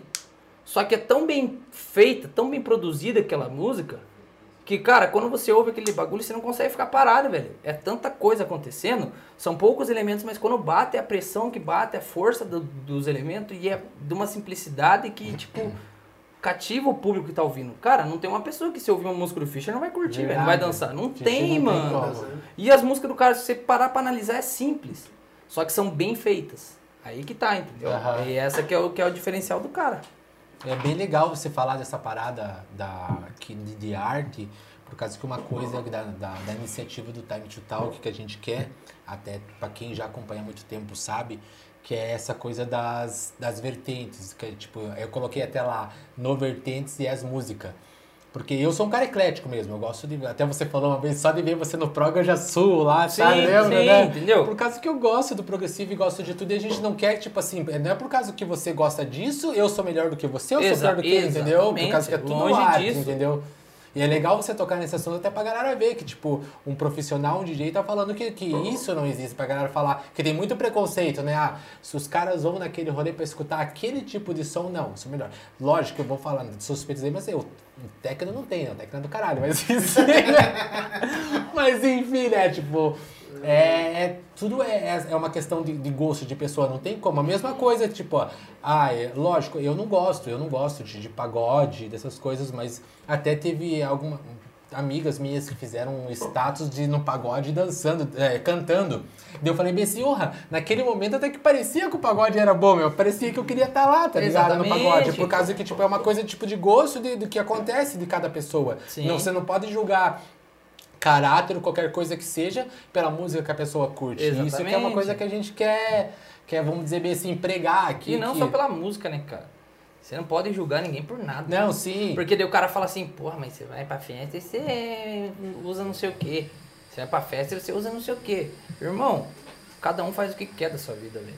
Enquanto um não estiver pagando a conta do outro, velho, ninguém tem direito de falar Ou nada de ninguém. prejudicando o outro, né? Exatamente. Enquanto a pessoa ali não estiver fazendo nada pra me prejudicar e não estiver dependendo de mim pra fazer alguma coisa pra ela, cada um faz o que bem entender da sua vida. Entendeu? Uma coisa assim, ah, a minha festa, a Mindbreaker, ela é focada num tipo de som. Aham. Eu não posso querer chegar agora numa Mindbreaker e trazer um cara que não tem nada a ver com o bagulho. Eu vou trazer, igual eu falei de novo, o Skrillex, que não tem Ah. nada a ver. É, a galera O cara- vai vaiar com certeza. O cara é um puta de um produtor, o cara é foda, não sei o quê, mas é um negócio que não encaixa aqui, não, não vai dar certo. Aham. Aí você sabe quando o bagulho não vai dar certo. Agora você querer chegar e julgar que o cara é um merda, não sei o quê, mano, quem sou eu pra julgar alguém, velho? Tô nem aí, velho. Cada um faz o que bem entender da sua vida. Como eu falei, a arte não existe certo e errado, mano. Se o cara gosta de tomar vodka, o problema é dele. Se o cara gosta de tomar uísque, o problema é dele. Não- o cara que toma vodka, ah, você só toma uísque, não sei o quê. Mano, foda-se, o cara gosta mais daquilo lá. Não, qual que é o É. problema? Entendeu? Não, não tem como você falar que um é melhor que o outro por causa de certas coisas. Cleverson, por muito tempo, gostou de homem e eu não tinha nada contra isso, por causa que é a liberdade dele, né? Ele tem essa liberdade, tipo... não- Sim, verdade de, de Claro. expressão. Ainda mano. bem que ele encontrou a parte que mudou essa, essa percepção do cara. né? Ufa, valeu, Paty. Beijo, amor. Cara, falando sobre, continuando esse assunto que você falou sobre que você busca muita referência e tal, é, eu queria saber que, quem que você acha que a referência que você assim, esse cara que eu acho as tracks dele, que eu gosto de me espelhar nele, fala, você pode comentar um pouco sobre isso daí? Claro. Ó, até hoje eu falo, o melhor set que eu vi na minha vida de um DJ set foi do Dennis Cruz na Vibe. Disparado de longe o melhor de todos que eu já vi. A gente acabou indo na Vibe, foi numa quinta-feira. A gente foi eu, minha mulher, o Phelps foi. Aí acho que eu encontrei o Puka lá. Não lembro mais quem tava com a gente, agora não me recordo Abraço, exatamente. Phelps, Puca. Felpeira, Puca, é nós. Estavam lá. Mano, o cara tocou um set de 3 horas e meia, mais ou menos. Pareceu que parecia 30 minutos. Foi aquele set assim que você, quando você pisca, o bagulho acabou. Tá ligado? Quando você começa a curtir, tipo, numa intensidade tão forte que quando você vê o negócio, tipo, pô, peraí, acabou, Já acabou, como né? assim? É, os melhores sets é esse, que você tá Verdade. ali curtindo, de repente você olha, pô, já passou tanto tempo, as melhores festas, quantas festas você chega lá, meia-noite, começa a conversar, e não sei o que, daí começa a curtir, de repente você olha, nossa, sete e meia da manhã, já tá clareando, não sei o que. É os melhores rolês. Foi o melhor set que eu vi na minha vida, foi do Dennis Cruz. Cara, o cara tocou de um jeito que eu não sei explicar, o bagulho foi sensacional. Então, pra mim, o, o cara é muito foda, o Dennis, Dennis Cruz. Ele toca muito bem e as músicas do cara todas é sensacional.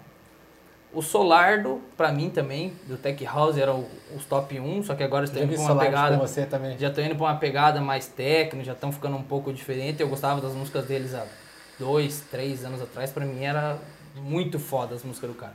Muito bem construída, muito elemento, muita percussão, muita pergunta e resposta. Negócio muito foda. É, hoje, antes de você falar, só aquela vez que a gente viu o Solardo lá, que- aquela linha Sim. que eles tocou na Tribal, ainda era aquela linha que você Não. gostava. ou Já era, Não. Que ele tocou Porque o que, que lá acontece? Ele meio. chegou na tribal. É, é porque também tem aquilo. Igual eu falei. DJ que tem experiência, DJ mais experiente, o cara vai chegar numa festa pra tocar, ele vai ver quem vai tocar antes dele, vai ver quem vai tocar depois dele. O cara não vai chegar lá e tocar no meio de um Murphy, de um Eba, vai tocar um bagulho que não tem nada a ver com o som. Sim. O cara vai tentar sair de um set de um cara que era técnico, que eu não me lembro quem tocou antes dele. Ele tentou sair numa transição, fazer uma transição no técnico. No meio do set ele tentou ir para um tech house dele, mais agressivo, mais tipo técnico, e voltou para entregar a pista, que eu também não lembro para quem que era, voltou a pista mais pro técnico. Então os Verdade. caras tocaram um som que não era deles, não era o som dos caras. Eles não- Quando você vai ver um vídeo dos caras tocando lá na Espanha, lá na, na Inglaterra, onde seja, é tech house puro, mano. É aquele bagulho cheio de pergunta e resposta, um negócio alegre, vibrante, um negócio pra frentão. E os técnicos que os caras tocaram, não que foi ruim, mas não foi o que os caras Você tocam. não acha o techno alegre, alegre e vibrante, então? Não, eu acho o techno, não, eu acho o techno muito mais introspectivo. Um som pro cara curtir mais, tipo, curtir a pira dele ali, uma pira mais, tipo, mais quietão, um negócio mais dele, entendeu? Mais nóia ali, tipo... Não, nem, Não, brincando. nem, nem, questão de, de ser mais não, não. Um- Uma questão mais introspectiva, um som mais cabeçudo pro cara mesmo. É assim. que ele é mais sério mesmo, Exatamente, né? Tipo, é um som muito mais sério. É um som muito pro ca- estranho você Isso. chegar e ver, tipo... O cara se abraçando É, e pulando. o No Tech cara tá House não, mano. No Tech House é um tipo- som que vem o drop, os caras se abraçam, todo mundo pulando e, alegria, um negócio mais pra frente. Pelo menos é o que Aham, eu o vejo sentimento que disso. você tem, né? Exatamente, é um sentimento que eu tenho. O sentimento que eu tenho, por exemplo, assim, ó, num techno, é um galpãozão gigantesco, luz pra caralho, tudo escuro, aqueles techno moendo, e aquilo ali, o que foi na TT lá. O que eu vejo já de um tech house é um negócio ao céu aberto, um bagulho mais claro e um negócio mais vibrante, mais alegria. Aham. As festas da El Row, que tem confete pra todo Entendi. lado, um entendeu? Um negócio mais de Entendi qual- euforia. É isso que é o que eu vejo. Então, pra mim, eu tava esperando ver o Solardo nesse dia um som assim. Só que chegou lá, como era uma festa mais voltada pro techno, pelo menos aquela pista, Aquela os caras pegaram e seguiram mais uma linha mais séria, uma, uma linha mais cabeçuda, que não era o som dos caras que eu queria ver dos caras. Aham. Então, pra mim ali, o som deles foi mais ou menos. Eu não curti muito. Falei, cara, tesão, eu vi os caras tocar já. Só que não era o som que eu queria ter visto os caras tocar. É legal esse de você falar isso também, que às vezes tem muita gente que não entende, tipo, ah, ah, eu vejo tal DJ tocando isso e eu vou e tal rolê, mas não, não foi nada por causa que tem muito disso do cara respeitar o line, né? Não, é tipo, o headline é tal cara, eu tenho que preparar o som pra ele entrar Exatamente. daquela forma. Então eu não vou tocar, tipo, o meu som em si, eu vou preparar aquilo pro headline. Não, que- tocar o seu som em si, tudo Sim, não, bem. mas não tocar o seu som, tipo, ah, daquela Se o cara é produtor, mano, se o cara é produtor, que se foda. Se você é produtor musical, que se foda. Você vai lá pra tocar suas músicas. Não interessa quem que vai tocar depois, quem vai tocar antes. Entendi. Cada um que se vire. Só que assim, uma coisa é você, você tocar tech house só, você chega numa festa de techno e querer fazer a galera engolir um som que não tem nada a ver com o teu Entendi, som. Entendi. Você tem que saber se adaptar ali também. Você vai tocar tuas tracks, mas você vai ter que, tipo, meio que saber se adaptar, fazer uma transição de um set pro outro. Não adianta o cara pegar lá, tá tocando techno, de repente do nada o cara toca um tech house e de repente já troca um prog house mais pra cima, assim, ainda, mais pra baixo. Mais sonzão de arungão. Não adianta, por quê? Porque não é o rolê, não é aquilo ali. É, tem toda uma construção de set. E muita gente não entende isso. O cara chega lá e dá o play nas músicas dele lá e não tá nem aí quem vai tocar antes, quem vai tocar depois. Quantas vezes a gente já viu é, DJ local tocando som de atração, velho? Verdade. Cara, o cara, o cara atração vai tocar dois sets depois do cara. O cara vai lá, vai tocar um DJ local. Nada contra os DJ locais, Deus me livre, os caras vão querer me julgar. Não, mano, mas, cara, percepção de saber tocar o mínimo de respeito pelo cara que vai tocar. Se você é um, um público que você gosta daquele artista, você quer ir lá, você quer ver aquele artista tocar aquela música. Porque aquela música é daquele artista. Aham. Agora você chega lá e você tá lá curtindo com teus amigos, tomando um role no começo bem de boa, de repente toca a música do cara que escreveu e você fala, ué, mas ele já. Não tem nada a ver, mano. É, é- chega a ser desrespeitoso com os DJs que são atração. Então, tipo, falta o mínimo do senso do cara pegar e entender isso, né? Só que isso aí é experiência, o cara só vai entender com o tempo, né? É, tem que tem muita gente que às vezes não se liga, fala assim, ou ou tô fazendo uma homenagem pro cara rolando o som dele antes, né? Uma Mas coisa é assim. errado. Ah, que se foda, vou arregaçar, fazer a pista pular. Não é assim. É, não é assim que funciona o rolê. Eu lembro que eu não, eu não sou, tipo, adepto do, do techno há muito tempo. Foi tanto que com o Undertech tocando techno que eu, que eu falei, nossa, mas o que que é isso? Eu falei pra ele. Daí você foi num festival que a gente foi, ele, ele mandou uma tecneira e eu descobri, tá ligado? Que eu falei assim, nossa, esse é o, o som que Gostei. eu gostei pra caralho e fui pesquisar, né? Que tanto que quando eu comecei a tocar esse som e tal. E eu lembro de uma. Eu não lembro bem certo qual festa aqui, é com certeza era uma Mid Breaker que você tocou. Eu acho que você tocou, se não me engano, você abriu, não sei, que você já tocou Tech House. E a atração não era tipo Tech House, mas você tocou, daí eu, eu cheguei e perguntei pra você bem assim, cara, mas é, eu não entendi ainda muito, não que eu entenda hoje, Sim. mas eu não entendia muito, daí eu lembro que lá no começo você falou pra mim assim, cara, esse é o meu som, e eu tenho que educar a pista a conhecer que esse é o meu som. Daí depois, acho que de uns dois anos que eu cheguei e falei pra você, BC, agora eu entendi aquilo que você me falou. Não sei se você Sim, lembra disso que você me sim. falou, né? Sim, porque o que, que acontece? Eu sempre toquei tech house a minha vida inteira, desde que eu me conheço por gente. Só que o que acontece?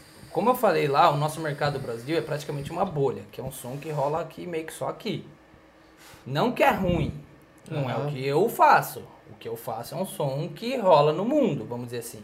É um som que tem festa na Argentina, é um som que tem festa no Uruguai, no Chile, é um som que tem é, na Europa inteira, na Espanha, em tudo que é lugar, mano. É som, é tech house, é mundialmente conhecido. O som que rolava no Brasil é um som que era meio cabeçudo do Brasil, que era aquele, aquele Vitor Ruiz lá naquela época, o somzão rasgadão. Não era ruim, era um som que era do momento aqui, Aham. beleza? Depois foi virando, veio que os Bass House, daí a galera começou a inventar outros nomes, daí virou Bass House, e depois uns Garage. Então, tipo, era o quê? Meio que uma mistura de uns sons que agradava a galera. Ah, eu gosto de um baixão gordo com uma bateria disso, com um negócio disso. Ah, isso aqui virou isso. Juntou tudo, virou um som que meio que rola só aqui. Só que lá fora os caras não têm conhecimento disso. É um som que, como eu falei, rola aqui. É uma bolha que rola dentro do Brasil e é o que acontecia aqui. É o cenário do Brasil. E eu sempre fui fã do som de fora. Sempre fui fã do Tech House. Sempre. Desde que eu me conheço por gente, mano. Patrick, Patrick Top. É, é, vamos ver. O Solardo que eu falei, daí tem os DJ mais novo Iglesias, Detlef. É os caras que, tipo, mano, é Tech House, os caras são velhos já no bagulho. Que faz isso faz anos. Então, tipo, já é um som que tem uma história. E o que acontece? É um som que gira o planeta inteiro. O som que rolava aqui era um som que rolava aqui. E eu falava, cara, eu não quero isso. Eu não vou tocar um som que rola aqui. Eu não me vejo só tocando aqui. Você tá E eu- criando outra identidade já. né? Exatamente. E o que, que acontece? Eu quero tocar pro planeta inteiro. Eu quero viver disso. Eu quero viver de tipo assim, ó. Mano, junho, verão em Ibiza. Eu quero conseguir uma data em Ibiza pra tocar. É isso que eu quero. E com aquele som que tava rolando aqui, eu nunca ia conseguir um som em Ibiza pra tocar. Uma gig lá. Nunca. Então o que que acontece? Você tem que pensar ali. Eu quero fazer. É o que eu sempre falo pros pés. Você quer fazer sucesso no Brasil ou você quer fazer sucesso fora? Qual que é o teu mercado? Você quer tocar pro brasileiro ou você quer tocar pra fora? Eu quero tocar pra fora. Eu quero fazer sucesso lá fora. Eu quero viajar com isso. Eu quero ir tocar na Argentina, quero tocar lá, quero tocar lá. O Diego Lima foi tocar no Chile, ficou acho que dois meses no Chile tocando. Então, tipo assim, tocando o som que rolava aqui na época, com certeza ele não tinha ido tocar lá. Porque ninguém de lá ia conhecer ele. Por quê? Porque o som que rolava no Brasil era uma bolha que só rolava aqui. Aham. Então, tipo assim, quando você faz um som que é aceito, vamos dizer assim, é conhecido mundialmente, a tua chance de tocar fora do Brasil é muito maior do que tocar aqui. Igual eu falei, é muito mais fácil às vezes você fazer sucesso com Tech House lá fora do que aqui primeiro. Porque você pensa comigo, eu sou um brasileiro, fiz um EP, fiz sucesso lá na Europa, minha, minha música vendeu lá, pá. Fiz mais um EP, fez sucesso lá de novo. Fiz mais um EP, fez sucesso lá. Um clube pequenininho, qualquer coisa lá me chama pra tocar lá. Quando eu for tocar lá fora e voltar pra cá, os caras já vão me ver com outro olho. Falar, ô cara, peraí, esse cara já foi tocar lá, não sei Ah, aonde, por causa da música dele. Então o que acontece? É mais fácil o cara ficar famoso lá fora do que aqui primeiro. Porque você vai lá, você toca lá, você ficou famoso lá, você voltou. Não, não digo nem famoso, mas você fez uma gig lá, a galera daqui já te olha com outro olho. O Diego Lima foi tocar no Chile e voltou falou: Ô cara, agora você é internacional, você já fez gig fora, você já foi pro Ah. Chile, não sei o quê, fez uma tour lá. Por quê? Porque- Currículo, né? Queria um currículo no caso. Exatamente, você cria uma visão do povo de assim, ô, pera aí, o cara não é tão famoso aqui, mas o cara tá ficando famoso ali, o cara tá ficando famoso lá, o cara tá ficando, já foi tocar ali, já foi tocar lá, já... Você começa a abrir o teu leque. E era isso que eu falava no começo. Falei, cara, não adianta eu querer tocar um som que rola aqui. Não é isso meu som. Não adianta eu tocar um som que eu vou agradar a pista. Porque tem dois jeitos, tem que você agradar a pista. É como você toca pra você. É que eu falei lá da, da produção, mesma coisa. Só que assim, você não pode ser extremo de falar assim, vou tocar isso aqui que se foda todo mundo e ninguém lá embaixo gostar. Você tem que tentar, tipo, ter aquele jogo de cintura, aquele jeitinho brasileiro, dar uma mesclada aqui. Opa, a galera gostou dessa linha de som, vou continuar seguindo nessa linha. Ou enjoa, os caras param de dançar, vou tentar jogar um mais pra, outro, pra outra linha. E vai, tipo, meio que... Nada impede de Ele- colocar um hit no meio do teu Exatamente, né, entendeu? Pô, você vê que você tá perdendo a pista ali, tá todo mundo já me cara, pô, cara, essa track aqui eu tenho certeza, essa track do Gabi, se eu virar, vai bombar. Pô, toca a música, bomba, pronto. Opa, beleza, voltou. Então é, é, é esse tipo de coisa. Agora não adianta você pegar. Comecei a tocar. É, vou fazer minha primeira gig. O que, que eu vou fazer? Vou tocar só Illusionize, Chemical Surf, só é, Dub Dog, só, só chacoteira. Top 10 no caso ali, O né? que, que vai acontecer? Todo mundo vai pular com as tuas músicas. Mas você vai sair dali, vai virar as costas, cara, ninguém vai mal e mal lembrar quem é você. O cara não vai saber, porque você não vai ter uma identidade. Você vai ser um cara mais um. Se amanhã for um cara lá, outro cara, e tocar as mesmas músicas que você, é mais um. É que você tá virando o som que fala, daí você só tô virando as tracks. Exatamente, você tá virando só uma chacota, só um som que tá rolando ali, só o que a galera quer ouvir. Então você tem que tentar criar uma identidade. Para um artista, o negócio mais difícil que existe é criar uma identidade. É você olhar para aquele cara lá e sim falar, cara, esse cara toca uma sonzeira. Esse cara toca aquela música tal, tal, tal. Esse cara toca um som assim.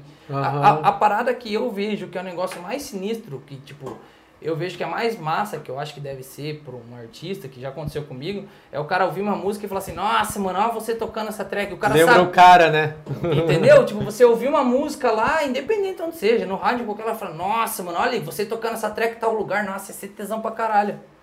Pô, quer dizer o quê? Que aquela música já te trouxe a lembrança de um outro cara que não tinha nada a ver com aquela música. Então quer dizer o quê? Que aquele cara tá marcado pra você como aquele estilo de som. E é isso é o bagulho mais difícil de acontecer. E você tocando só chacota, mano, você nunca vai conseguir. A não ser que você faça track. Aí você faz uma chacota tua e você vai se conhecer Sim. com outra chacota. Entendeu? Undertech quer falar alguma coisa? Não, não. Eu ia perguntar uma coisa pra ele, mas ele se adiantou. Ele falou. Eu ia perguntar se o gosto musical dele sempre começou com o Tech House. Ele já falou ali, né? É, é, começou no. Tech House. E qual foi sua primeira Sim. festa? Como surgiu esse amor pelo Tech House? Que eu toquei, a primeira Conta festa que eu pra toquei, nós. a primeira festa que eu fui. Que você foi e que você tocou. Conta pra Então, nós, hein? eu eu ia já em clube antigamente, com identidadezinha daquele jeito, papum, né, 16 anos. Não, Eu não, ia- mas não indicamos fazer Não. isso. Não, não. Não é indicado. Não façam isso, pessoal. Isso faz tempo. É, eles vão falar assim, ó, o Meirelles ir aí É. também, então vamos ir, né? Deus o livre. Daí então, eu ia na Liqui, ia na Vibe, tinha uns amigos lá que a gente ia e eu comecei indo nesses lugares. E eu sempre gostei de música eletrônica, desde a época da escola, mano. Eu escutava música eletrônica da época lá, Gigi de Agostinho, essas porra aí. Era Jovem Pan da vida. Jovem Panzão, mas porra, já era massa, na balada, à noite, já era, já era tipo, vamos dizer assim, um eletrônico da época, mas era um eletrônico que eu escutava e eu gostava, e quase ninguém gostava. E era um negócio que eu já tipo, ô cara, pô, isso aqui é legal, esse bagulho eu gosto. Ô, mas como é que faz pra fazer isso? Aí você começa a ficar interessado. Ô, mas como é que faz isso? Como que eu faço pra virar isso? Como é que vira DJ? Como é que não... Eu sempre tive essa vontade. Aí eu pedi pro meu pai, daí descobri a IMEC, descobri que tinha escola pra isso, daí descobri a IMEC, daí cheguei pro meu pai, tinha acho que 18 anos, 17, eu não lembro. Falei, ô pai, podia pagar um curso pra mim fazer lá, me ajudar e tal, tal. Meu pai falou, não, isso aí não dá futuro. Não, o que, que você vai fazer lá, cara? Tá louco isso aí? Vai estudar, vai fazer faculdade. E não me apoiou. Aham. E eu lembro até hoje que eu trabalhava, juntei dinheiro pra caralho, juntei, juntei, juntei, até que um dia eu fui lá, consegui, cheguei lá e falei, ó, mano, eu vou fazer meu curso. Fui lá e paguei meu curso sozinho, fiz meu curso sozinho, sem apoio de ninguém, sem ajuda de ninguém. Fui lá e fiz sozinho o curso de DJ. Só que daí quando você entra pra fazer um curso de DJ, quando você começa a virar track e tal, você aprende que aquele universo é 3, 4, 10 vezes maior do que você imagina que é.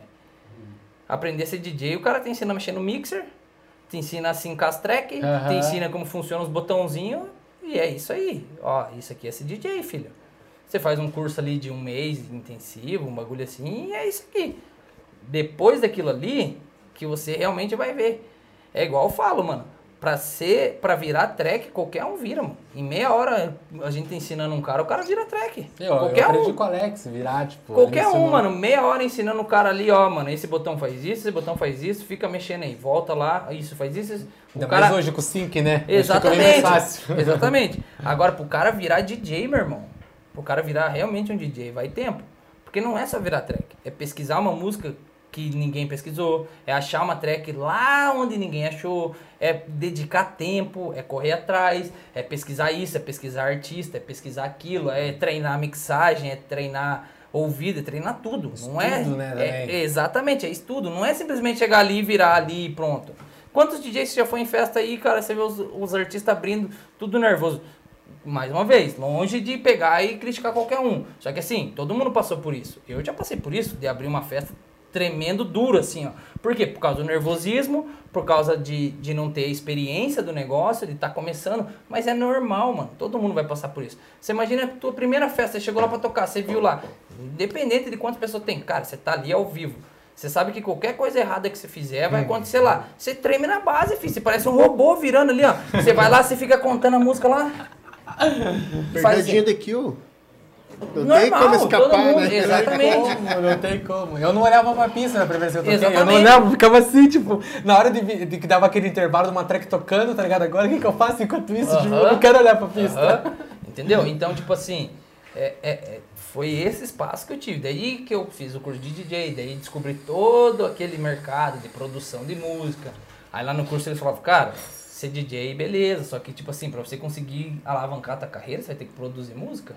Porque tocar a música de todos dos outros é fácil, só que pros caras que estão lá em cima, eles não estão lá em cima porque eles só tocam música dos outros, eles estão lá em cima porque eles produzem as, as próprias músicas.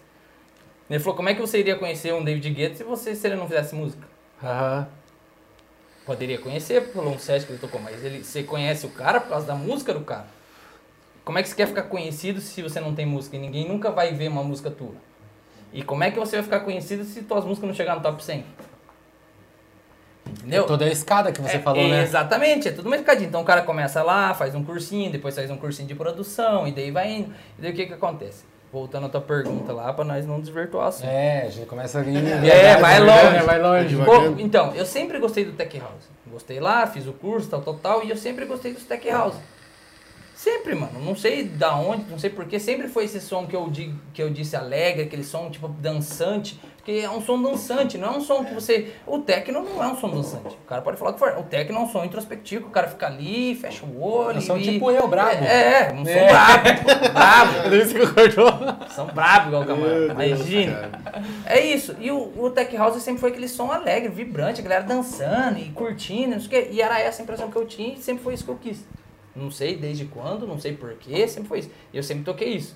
Até tentei mudar um pouco os estilos na época que eu tava começando a carreira, porque eu falava, cara, eu toco Tech House, ninguém gosta, ninguém dança, os caras já me vaiaram tocando, velho. É porque faz pouco tempo que o Tech House começou a ter esse Então. conhecimento no Brasil, né? É, na verdade, antigamente sim, antigamente teve já, tinha a, a música lá, puta, não lembro o nome, só lembro a música Sugar, fez um puta de um sucesso, mano, onde tocava o bagulho, e aquilo é tech house puro, e fez um puta de um sucesso na época dela, só que assim, a música é um ciclo, vai, vem, música, estilo vai, estilo vem, assim vai indo, e na época que eu comecei a pegar a data pra tocar, era a época que o tech house não tava tão em alta, foi na época daqueles Deep House elegante, que foi na época que tava rolando aquele som de vocalzão, depois veio os DJ House. Então, tipo, não era um som que eu tocava, só que daí o que acontece? Eu precisava, eu queria tocar, queria começar a ganhar data, só que eu tocando meu som não ganhava data, então eu tinha que meio que me adaptar e meio que indo para um som mais. Só que o que, que eu fazia? Eu tentava achar um som que tinha aquela característica, mas era um pouco mais pra minha. Então eu tentava meio que tipo, ir juntando os dois mundos, e indo, entendeu? E foi indo, foi indo, só que daí chegou um tempo que eu falei assim, cara, não é por nada, mas eu já toco há tanto tempo, eu tô tocando já há bastante tempo, já, já tô com a minha festa, já, tipo, já tem uma característica. Falei, não vou tentar ficar, tipo, mesclando um bagulho que não é eu. Falei, eu vou focar no meu, velho. Eu vou focar em fazer o meu melhor e mostrar que eu sou isso aqui, que foi naquela época lá, naquele set lá, que foi o set que você falou, falou, mano, não é por nada, mas esse é o melhor set que eu já vi você tocar. Lembro até hoje, você falou, o Phelps falou, um monte de amigo meu falou, falou mano, hoje você arregaçou. Foi Falei- demais Eu falei assim, dia. sabe por quê, mano? Porque eu parei de querer agradar os outros. Eu fiz o som que eu quis fazer e foi isso aqui. E o interessante até de- de- dessa data, que eu lembro bem ao certo, que foi uma coisa que, tipo, marcou pra mim, que você tocou pra mim tudo track que eu não conhecia, tá ligado?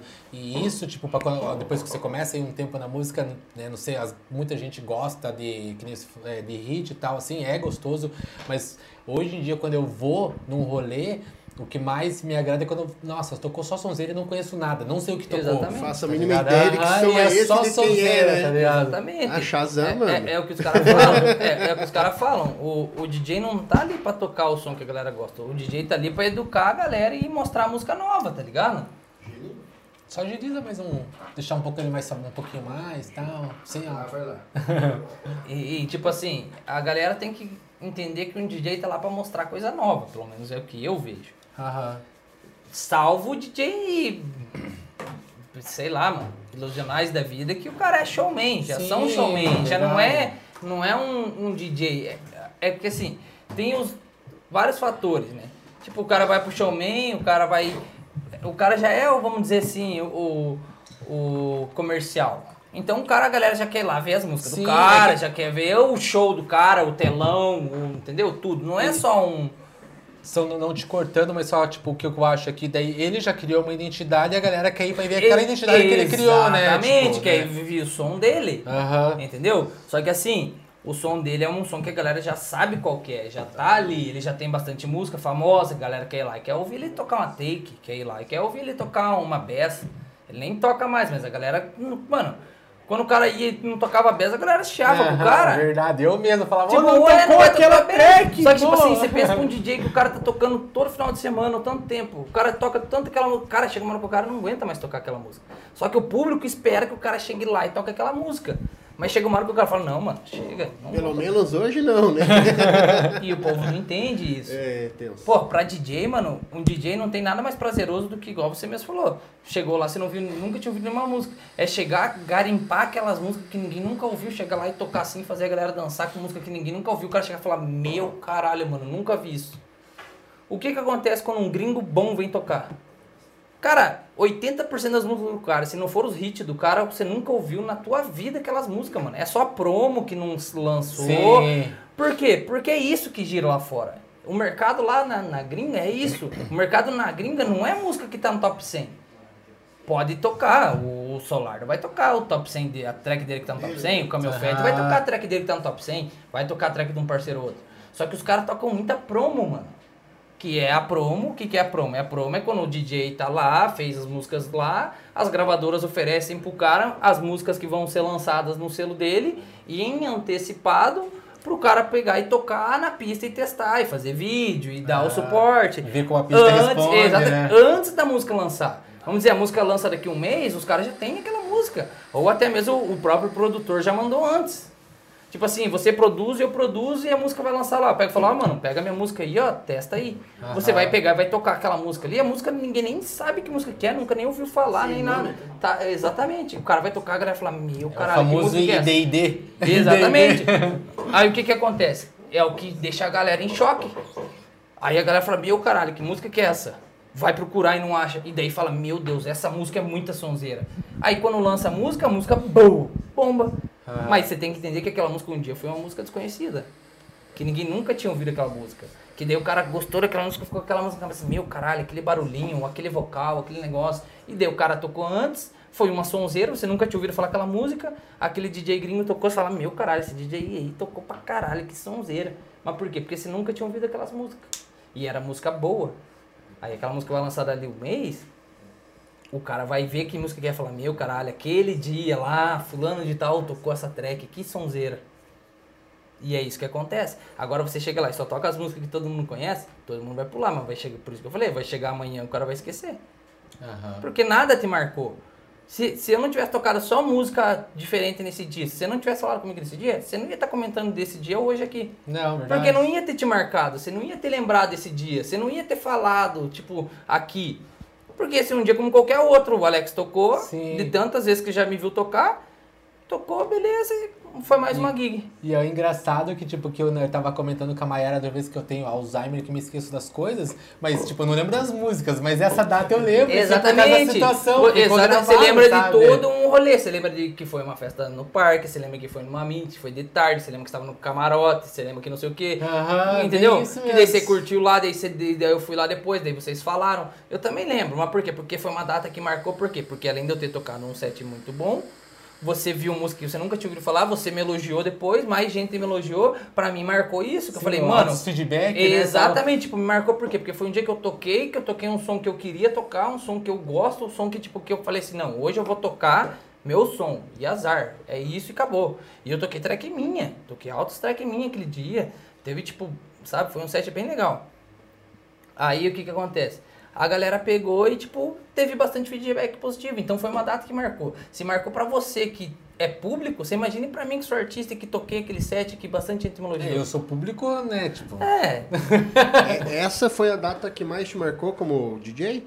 Tocando? Ah, cara, não. Ou teve, alguma várias. festa em especial, pra assim? Mim, pra mim, a data mais. A, a que mais me marcou de todas foi quando eu fui tocar em Cuiabá, mano. Que Tocou em Cuiabá. Toquei oh, em legal. Cuiabá já, mano. Já fui tocar Qual em Cuiabá por causa de uma música já. Puta, eu não lembro exatamente o nome da festa, porque mudou, era pra ser um nome, daí depois mudou o nome, virou um bagulho universitário lá. Aí eu ia tocar com o Drunk Daniels, daí mudou e foi o, o Fabrício Peçanha, daí foi eu e o Lupe daqui. A gente Aham. foi tocar lá porque os caras ouviram uma música nossa e o cara contratou nós dois por causa de uma música. Uma Por música. causa da Porra. Crazy que nós lançamos. aham. Ah, pode. Aham, track. Por causa da Crazy, o cara ouviu a música e falou, mano, tua música é muito foda, velho. É muito foda, isso aqui, isso aqui. O cara me contratou pra tocar lá e contratou o Loop e nós fomos tocar lá.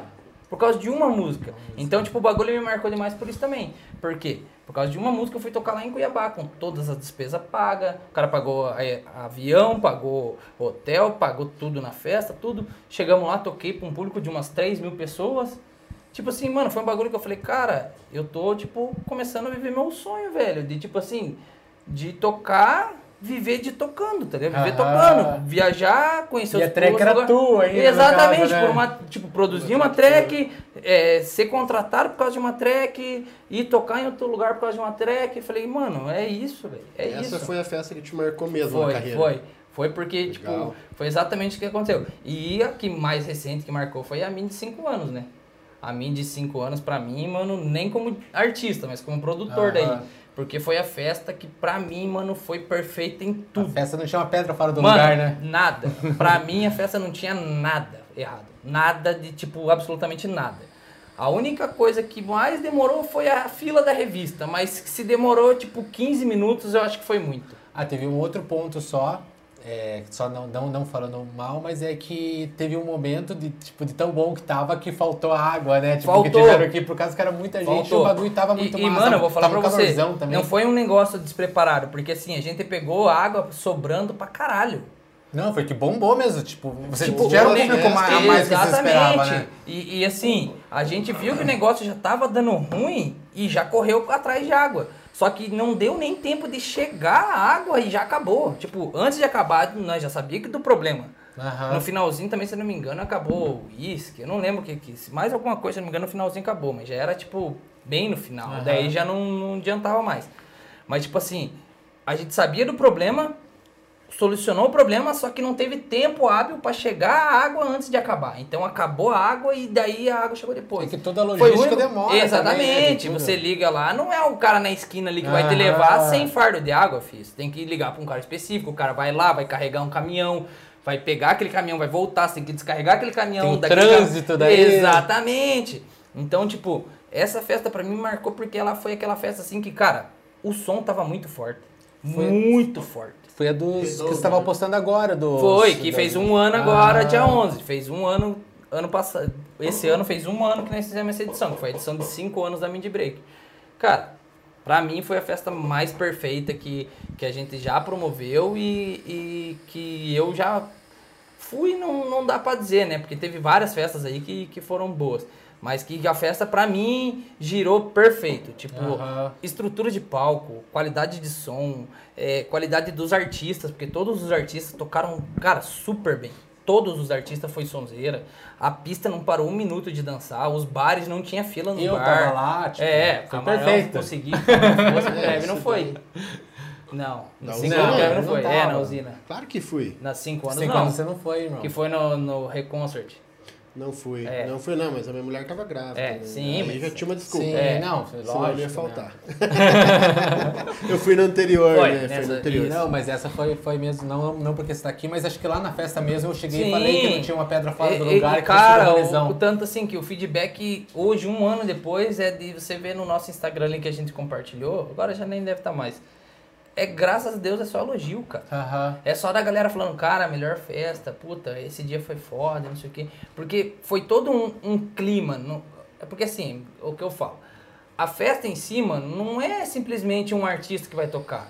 É todo um, é todo um rolê. Não é só um artista que vai lá tocar. É um palco bem feito, é um som batendo forte, é uma estrutura bem legal, é um acesso para um banheiro fácil, é um acesso para um bar fácil, é, é um preço bem feito, é, um, é isso, aquilo. Os caras, porra, mas o preço é caro. isso aqui." Cara, pensa comigo, você montar uma estrutura gigante, você contratar artista que não tava barato, você contratar segurança pra caralho, contratar eh, cara de iluminação, contratar cara disso, daquilo, daquilo, daquilo. É, é muito custo. Sim. A galera não tem ideia às vezes. Ah, traz vintage. Mano, é impossível trazer o vintage. O vintage escolhe a festa que ele quer tocar. Verdade. Ponto ele, final. Ele falou lá no, no Flow Podcast. É, eu nem cheguei a atrás, assistir. Eu assisti, que ele falou que você estava falando das tracks, tá aproveitando que ele falou que ele produziu 100 tracks e ele tem 100 nessa, nessa pandemia e tem 100 tracks paradas para lançar. né? Exatamente. Então você imagine.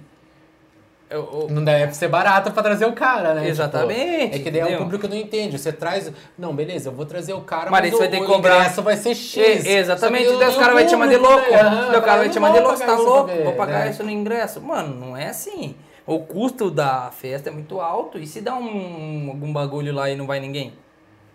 Quem fica com o prejuízo é o dono da festa. né? Exatamente, não entendeu? É foda, cara, é foda pra caralho. Mas essa, essa festa foi a que mais me marcou como produtor e a festa que mais me marcou como DJ foi essa que eu fui tocar fora, porque assim, foi aquela realização assim de tipo, cara, eu tô viajando e tô indo conhecer outros lugares graças à minha música, tá ligado? Foi por isso que o bagulho me marcou tanto, assim. Da hora. Qual foi a primeira festa que você tocou como DJ? Primeira festa que eu toquei foi. Eu não lembro se foi stand-up o nome da festa, cara. Mas foi numa festa do Ever que eu toquei. Foi lá no Vanilla, lá na. na antigo Vanilla, né? Que agora não tem mais. Era lá na Mateus Leme, lá bem na curvinha assim. Antes da Bavarian, onde tinha a Bavarian lá na frente. Um pouco antes tinha um- uma casa de shows ali. Foi ali. Ah, era tipo Ou não, fechadinho. não, não, a primeira, é, acho que a primeira que eu toquei foi lá, ou foi lá no Parque, não, acho que a primeira que eu toquei foi no Parque Ball. Eu acho que lá foi a segunda, e a primeira, se não me engano, foi no Parque Ball, numa stand-up também, que foi lá no barracão do É. Parque Ball lá. Eu lembro dessa festa. É, que tinha, que tinha uns negócios de, que era edição de inverno, que daí tinha uns negócios de inverno, assim, pendurado. engano, Foi festa essa, acho que a primeira a fe... essa acho que foi a primeira festa que eu Se eu não me engano, foi quando um pouco depois que eu conheci que a gente foi tomar um café em São José que você foi levar os ingressos que eu comprei dessa festa. É, eu acho que foi um bagulho dessa no aí começo, mesmo. que eu conheci Aham. você, a gente andando na Langai junto e tal. Se eu me engano, eu, eu pelo menos vi você tocar a É, eu acho que foi nessa nessa aí festa mesmo, eu acho que foi Não nessa sei aí se foi mesmo. tua primeira, né? Mas eu lembro que É, eu você. acho que foi nessa. Eu sou igual camarão, tenho Alzheimer também. E as pernas estavam tremendo no dia? ah, sim, né, cara? É, eu sempre, tipo, hoje em dia, graças a Deus, nem tanto, mas eu um bom tempo tremia pra tocar, velho. Por quê? Eu sempre toquei, igual eu falei, um som que teoricamente não era do agrado da galera. Então, cara, eu já fui vaiado tocando, velho. Já teve gente que me vaiou tocando. E eu não tava nem aí. Falei, mano, que se foda. Opa, puxei aqui. Puxou. Falei, você foda, mano. O meu sonho é isso aqui, eu vou tocar isso aqui. Azar. E daí, tipo, os caras lá na frente, tipo, é, e aí? E eu, mano. Chama, É, chama! tipo, ah, e aí, pá. Mano, azar. Mas por quê? Tech House é um som muito peculiar porque ele tem muito grave. É um baixo muito forte, muito sub que a gente fala, que é a frequência muito baixa.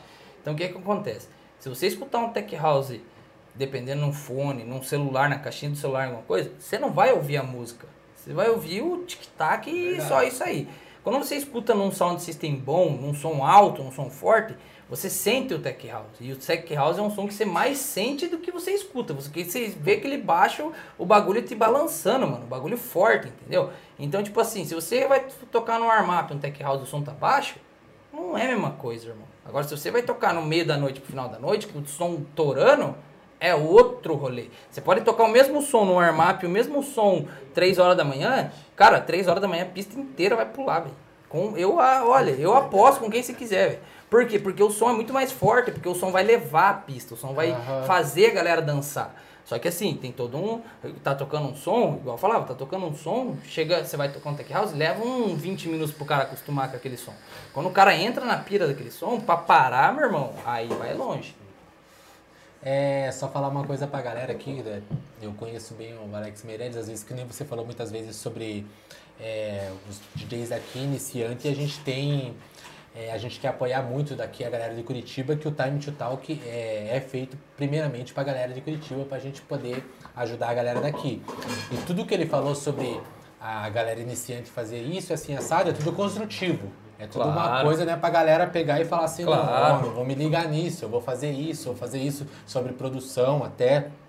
Até eu acho que você pode falar assim, não, se o cara quer alguma opinião de alguma coisa, pode mandar uma Claro, mensagem pra você lá que claro. você é todo visto, Pra pelo mim, que eu te conheço, é, né? eu, cara, eu tento ajudar todo mundo, sempre tentei ajudar todo mundo. Aham. Sempre. Nunca eu tentei passar por cima de ninguém, sempre fui o cara de boa, tento ajudar o cara, o cara pede uma opinião, eu dou, o cara pede ajuda, eu ajudo, e é isso aí. Agora, se o cara tem uma track lá que precisa de um feedback, eu vou dar o feedback, igual eu falei. Eu não vou mentir pro cara, eu vou falar real pro cara. Agora vai do cara aceitar ou não. Só que eu vou falar baseado no que eu tenho de experiência. Sim, teu conhecimento, Aí né? que tá. Eu sou DJ desde 2011, cara. Tá indo pra 9 anos já e 10 anos já em coisa. Então, tipo assim, querendo ou não, tenho um pouquinho de experiência. Eu não me considero um big artista, nem nada disso, igual eu falei. Eu me considero um artista pequeno. Não me Aham. considero um artista grande. Artista grande pra mim é cara que tá tocando todo final de semana, viajando o Brasil inteiro, viajando o mundo inteiro. Isso aí pra mim é artista grande. Artista médio, O artista que consegue toca direto. vida, né, com isso, né? Exatamente, artista médio é o cara que vai lá e toca, tipo, sempre toca em outros estados. Não é os big name, igual o Pedrinho, igual os Boni, os caras dessa vida que toca três, quatro datas, mas é o cara que todo final de semana tá tocando aqui, tá tocando em São Paulo, tá tocando ali. Esse pra mim é os artistas medianos. Artista pequeno, que sou eu, pra mim é o cara que é um cara local, que não é nem famoso, mas tipo, bastante tem um, um público tipo que conhece ele. Eu sou um cara que eu me considero que bastante gente me conhece em Curitiba. Não que bastante gente goste do meu som, Sim. mas tem bastante gente que me conhece. Devido às datas que eu toquei no parque, devido às mídias, devido às, às festas que eu toquei ali, eu toquei lá, sempre toquei em vários lugares. Então tem bastante gente que me conhece. Aham. Então, tipo assim, eu me considero um artista pequeno, mas que tá sempre tentando crescer. Eu, eu não- nunca vou deixar de ajudar ninguém, velho. Sempre vou tentar dar uma opinião construtiva, uma crítica construtiva para todo mundo. Qualquer um que tiver qualquer dúvida, se tiver ao meu alcance, igual eu falo, ô, você me ajuda? Eu falo, cara, se tiver ao meu alcance, eu ajudo, sem problema nenhum. Pô, me põe pra tocar na tua festa. o quê? Eu falo, cara, não é assim. Infelizmente, assim. não é assim. Quantas pessoas já É. pediu pra tocar nas festas? Ô, me põe, não vai me pôr na festa. Cara, só que não é assim. Eu tenho sócios. Eu toco, meu sócio toca. Tem outro sócio que às vezes o cara quer colocar um amigo dele. E eu já vou tocar. Aí, tipo assim, é- não é tão simples de falar assim, não, fulano vai tocar. É que... O line-up, mano, pra você ter ideia, você acha que eu queria abrir minha festa? Eu sou dono da festa. Eu quero abrir minha própria festa? Eu, como dono da festa, eu quero tocar no melhor horário. Eu sou o dono da festa. Sim. Mas as agências não deixam. A agência que você contrata os artistas, eles não deixam. Eles falam que não. Que não pode você tocar lá, que tem que ser um artista tal, que tem que ser o Aham. tal artista. E aí o que, que, que, eu vou fazer? Eu vou brigar com os caras por causa disso? Eu vou me adaptar com o que tá ali. É, o que. Só reforçando, eu falei isso só por causa que às vezes muita pessoa não te conhece e pode pensar bem assim, pô, o cara falou isso, esse mas eu, eu sei, eu tenho certeza que é tudo é, construtivo, tá Sim. ligado? Porque você falou assim, é isso, é assim, assado. Tipo, às vezes a pessoa pode levar por mal, que nem eu falei assim, o intuito aqui do Time to Talk é ajudar os pequenos. A gente trouxe você pra conversar todo esse papo com nós, pro cara pegar e agregar de alguma forma pra ele, né? Exatamente. Deixar aberto. E Exatamente. o cara tem que entender isso que você falou. É, pra uma festa, eu, eu não produzo festa, mas é que nem você falou, tem todo um, vamos dizer assim, um roteiro que eu tenho que seguir exatamente. seguir a eu tenho que favorecer a agência tal que vai trazer aquele artista que a galera Sim. vem pra ver aquele artista que é o headline, tem que ser preparado dessa forma. E muitas vezes é, você não pode, tipo, é, ah, eu não posso favorecer assim. É a mesma coisa aqui, né? Que até eu queria ter falado pra galera, tipo, cara, chega. Todo dia chega mensagem de gente falando já, a gente mal começou, mas graças a Deus, muito obrigado, continue assim mandando Obrigado, feedback gente. e tal. Mas falando de pessoas pra participar, eu quero participar, quero ir lá, mas tipo, não é assim, não tem- se eu pudesse fazer aqui todo dia o Time to Talk Claro. e trazer todo dia um, a gente tava aqui, mas Claro. tudo isso tem um custo, uma estrutura, Exatamente. tempo também, que o pessoal não tem tempo, Exatamente. tem tudo isso. É, é todo um roteiro. É tudo um tem roteiro todo um tem planejamento. Você tem que seguir um planejamento para que, se um dia Deus quiser, você conseguir fazer todo dia. Sim, Só que essa- assim, essa que é é um negócio que você tem. Igual eu falei lá no começo. É uma escada, mano. Tudo nessa vida é uma escada. Você tá começando, você tá dando o primeiro passo. Pô, tá dando sucesso, graças a Deus, que continue crescendo muito. Só que assim, você não pode agora querer, porra, agora três caras quer, vamos já pegar, já vamos trazer sábado um, então daí na terça já traz. Não, você não não pode se atropelar. Você tem que ir no teu ritmo e vai indo. Se der certo lá na frente você trazer as pessoas, cara, que top, vai trazendo sim. Só que não é um negócio que o cara tem que. O cara tem que entender que não é assim. Pô, vou pedir pro cara pra me tocar na festa dele, ele tem que deixar. Mano, não é assim. Pra você ter ideia, nos flyers que a gente fazia, até briga de tamanho de artista na foto do artista já teve várias vezes. Várias e várias. Você tem que mudar, diminuir o tamanho. Você diminui o tamanho de um artista. Aí a- manda pra agência aprovar, a agência aprova. Manda pra outra, a outra reprova. Daí você tem que mudar o outro. Daí aquela reprova, essa. Cara, fica briga de agência por causa de tamanho de foto de artista. Aham. Tipo, entendeu? É uns negócios que muitas vezes o público nem Não imagina, nem imagina. né? Entendeu? Nem sabe o que tá acontecendo. Aham. Ah, porque o flyer tava fulano de tal e agora o cara não tá mais. Mas, cara, você tem que entender que às vezes a agência vendeu o cara ali, só que às vezes aconteceu que tem uma logística lá que não vai dar tempo do cara chegar mais. E o cara vai ter que tocar num horário que não vai mais dar certo. Então acaba que a agência substitui o artista ou acaba remarcando para outra data, porque tem, igual, igual falou, é todo um planejamento. Não é simplesmente chegar assim, ah, vou pegar uma chácara, vou colocar um palco, vou contratar fulano, fulano, fulano, esse vai tocar tal hora, tá? Não, meu irmão, tem todo um, um, um, um rolê, tem todo um negócio por trás. Que tanto Ou que senão você leva atraso e daí não consegue fazer mais. Exatamente, por isso que eu falei, porque quem trabalha sério se fode, porque, cara, tem toda uma papelada que você tem que tirar, bombeiro, tem que. Quantidade de bombeiro, quantidade de policia, de segurança, é, quantidade de extintor, quantidade disso, quantidade daquilo, placa, até placa de sinalização tem que ter nas festas, de saída, placa Saída, disso, quantidade de banheiro, quantidade disso, quanti- é, então, tipo, é quantidade de pessoa de limpeza, é tudo feito já, tipo, com um tanto. E ninguém Não trabalha é- de graça. Exatamente, irmão. E você acha que algum desses é de graça? Você acha que o saco de lixo que estão catando lixo lá é de graça? Você acha que o papel que estão usando no banheiro é de graça? Os caras pegam o papel e jogam fora, zoa tudo, mas é de graça? Tava lá de graça? Não, filho, tudo tem um custo. Entendeu? Tudo tem custo.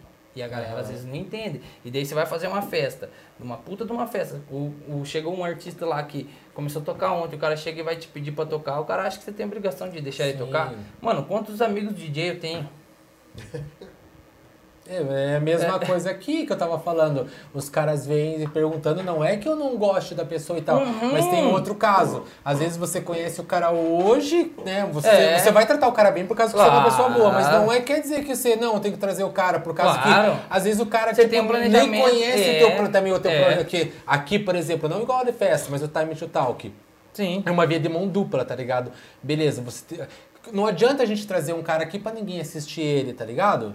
A gente fala pro cara, não, você tem que ajuda nós também, divulga um pouco o nosso Claro. trabalho pra você, para ser bom pra você. Na hora que você vir ali, ô, os caras estão vendo o meu trabalho, então. Sim. Agora você vem aqui, tipo, pra ninguém saber do teu trabalho, o que, que Sim. adianta? Sim. Tipo, que nem eu falei assim, eu queria, eu queria ter condições de pegar e fazer uma parada. Não, vamos fazer todo dia, vamos chamar toda essa galera. Se nem hoje, ouvindo com o isso aqui, paramos no banco ali, pra, até pra comprar esse, esse negócio aí.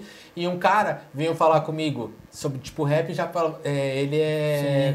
Canto, é, faz rap, Uhum. falar de pra se apresentar e tal. Eu falei, cara, é todo um processo, assim, assado. Não, não dá pra ser assim, não é vamos assim conversar. já. Não, tem, Sim. que a gente, não é que a gente não ele seja pau no cu, tá ligado? Claro, assim. Mas claro. é que existe toda, que nem eu falei, a gente tem que ter o tempo, tem que ter investimento, querendo ou não, Claro, tudo custa dinheiro. Tá ligado? Claro. E muita gente que se falou da festa. Ah, o cara falou comigo hoje, a gente tomou um gole junto, se divertiu, curtiu um som tal, daí outro dia, eu me convida me chama pra tocar na tua festa. E fala assim, putz, eu tenho que ver. Orra, mas aquele cara, Cara- tá no cu, tá ligado? Cuzão, Exatamente. É cheio, tá dando festa. Exatamente. Ô, o cara falar que era meu parceiro não me põe pra tocar. Aham. Mano, hum, desculpa, não é assim. Não é assim que funciona. Os caras falam, falam, cara, você acha que eu quero abrir minha festa? Você acha que eu quero ser o primeiro ou o segundo a tocar na minha própria festa? Falei, não é, irmão. Mas eu tenho que fazer uma festa que, querendo ou não, vai me dar lucro. É, O que a galera às vezes acha que esquece é que produtor de festa faz a festa pra ganhar dinheiro. Sim, não é pra Você não faz a festa pra fazer. Cara, se for pra fazer churrasco, você faz na tua casa, irmão. Você chama teus amigos na tua Verdade. casa, faz uma inteira e tá ali. bem menos. né? Claro! Agora, pô, você fica 3, 4 meses planejando uma festa, pensando em tudo os detalhes, pra fazer tudo, e, e gasta dinheiro com isso, gasta dinheiro com aquilo, investe, investe, investe, investe, investe, investe. E daí, tipo um assim. retorno, ganha pra- pão. Claro, filho, você tem que ganhar. E mesmo assim, toda festa, mano, você só sabe da festa no dia da festa. Enquanto não acontecer a festa, você não sabe se tá bom ou não tá ruim. E se cai um pé d'água lá, alaga um monte e ninguém vai na tua festa? E daí? Você Daí, fodeu, é filho. isso que eu falo. Daí o cara tá que falou lá pago. pra fortalecer, ele não vai falar pra assim, ô, você, você levou atrás na tua festa, toma, É. toma um dinheiro É, aqui pra é. você pagar lá. É, a exatamente. fazer isso, tá ligado? É bom falar isso porque, né, tipo, tem muita gente que não sabe e a intenção nossa é trazer a informação pra toda a galera, público, tudo, Sim. saber como é que funciona, tá ligado? A parada pra ninguém pensar, ficar com esses pensamentos. Muito aqui eu falei, muita gente pensa é torto dessa forma maneira, infelizmente. É isso que é a Ou realidade. o cara não traz, é sempre os mesmos caras, o cara traz sempre os mesmos artistas, não sei o que. Cara, primeiro, que vai da disponibilidade. Não é o artista que eu quero o dia que eu quero. Tem artista que toca um monte de lugar. E daí o cara não tá lá no norte, o cara não consegue chegar aqui, filho. Aí tem um outro artista que tá tocando ali em Santa Catarina e eu vou ter aquela data pra fazer festa, eu não vou trazer porque eu trouxe o cara três festas atrás. Não é bem assim. Você tem que tentar trabalhar com o mercado do jeito que, a, que o negócio anda. Se é o que tem disponível ali, lógico que. Eu vou falar, ah, porque você não traz o vintage. Mas eu quero trazer o vintage. Quem não quer? Eu queria, ele Ô, queria. filho, queria. Long set ainda. É, tipo. eu vou- trago só o vintage então. Mas não é assim. Tem todo um custo que não é barato. Não é nem um pouco barato, velho. Aí você vai chegar lá, você vai trazer um vídeo, você vai querer cobrar, igual você falou, vai querer cobrar um ingresso X. Aí a galera vai falar que não vai, porque o ingresso tá muito caro. Vai querer tentar uma lista, não vai ter lista, os caras vão te chamar de pau no cu, porque na passada tinha lista, e não sei o que. E aí? É difícil agradar todo mundo, não tem como, né? Entendeu? É, é, exatamente, não tem como agradar. É impossível agradar todo mundo. É muito foda. Então, mano, tem que ir seguindo do jeito que dá, né?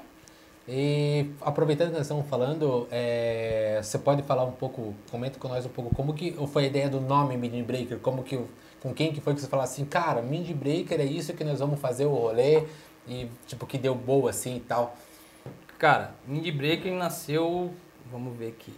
Eu não sei exatamente o ano. Puta, agora acho que foi Eu lá por meados de lembro. 2012, 2010. Eu sei que eu fui na primeira, mas eu não lembro o É, ano. é, tipo, foi em meados de 2012, eu acho. Agora eu não me lembro, 2013. Eu não sei exatamente a data.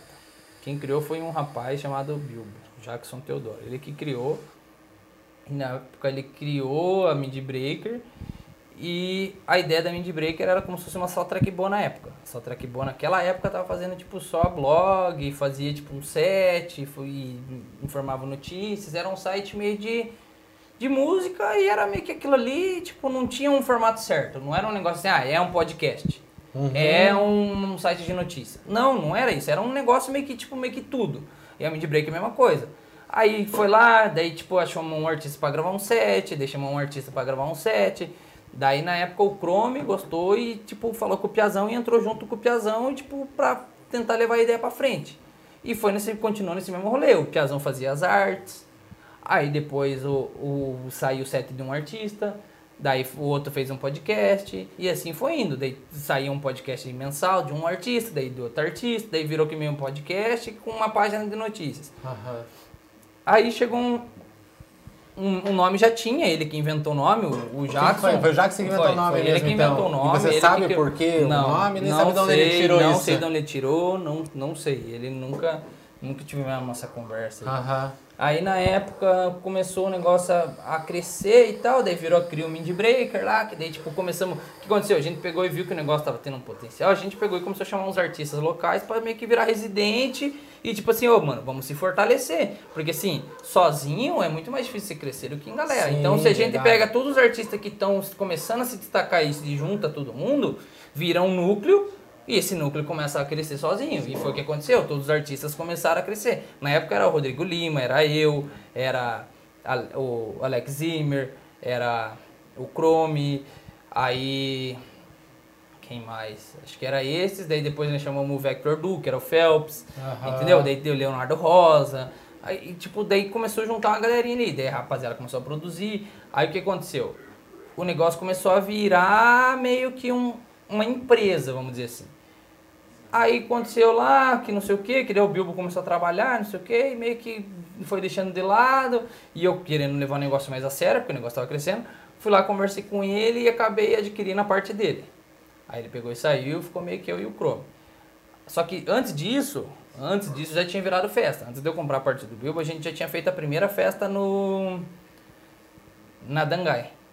A primeira festa da Mindie Break foi na Dangai e a gente trouxe pela primeira vez em Curitiba com a o Alok, que foi o Yuri que tinha uma data lá, não sei o que. Daí Então eu não participei da primeira Mid Breaker. foi a primeira Mindie Breaker, foi uma festa com o Alok. Com o Alok. Pela Ah. primeira vez que o Alok tocou em, em Curitiba, lá na Dangai. Também não, não participei dessa. Aham, aham. Na época ainda que fazia sucesso era aquela Snoop Sings, que era a música do Alok, que era do Snoop Dogg lá, o Aham. vocalzinho. Era a música mais famosa do Alok. Foi naquela época lá, foi a primeira festa da Mindie Break na Dangai. Quem arrumou tudo foi o Yuri, junto com o Bilbo e com o Chrome lá, e não sei o que, e deu certo a festa. Ah, o Yuri Porque- também est- tava... Tipo, Não, não tava na festa. da Ele, como dono do clube, ele tinha aquela data disponível e daí o Yuri fazia aquele esquema que ele fazia com alguns núcleos, de tipo, ter a data e o núcleo Aham, fazer. Ah, ele é. cedeu a data e a gente usou o nome e criou a primeira festa, entendeu? Aí depois aquela festa ele bombou, deu boa, daí a gente fez mais que mais uma ou duas lá no Dangai. Aí a gente saiu da Dangai, saiu da Dangai e daí apareceu a oportunidade de nós fazer lá no... Daí, nesse meio tempo, o Bilbo, acho que eu comprei a parte do Bilbo nesse meio tempo, porque a gente saiu da Dangai e, e ficou ali um tempo sem fazer festa. Aí a gente acabou sendo convidado para ir pro Parque Arte. A gente foi pro Parque Arte, o Chrome eram os sócios e fomos lá e começamos a fazer nos domingos lá. Daí, tanto que a primeira edição da Mid Break lá foi só com um DJ local. Aham, eu lembro, ia ser que eu tava. Foi só DJ local, back to back, só DJ local, porque era uma festa sem pretensão nenhuma. Ah, vamos fazer uma festa no domingo, com custo baixo, que tipo, vai ser só artista local. Os artistas locais chamam a sua galera.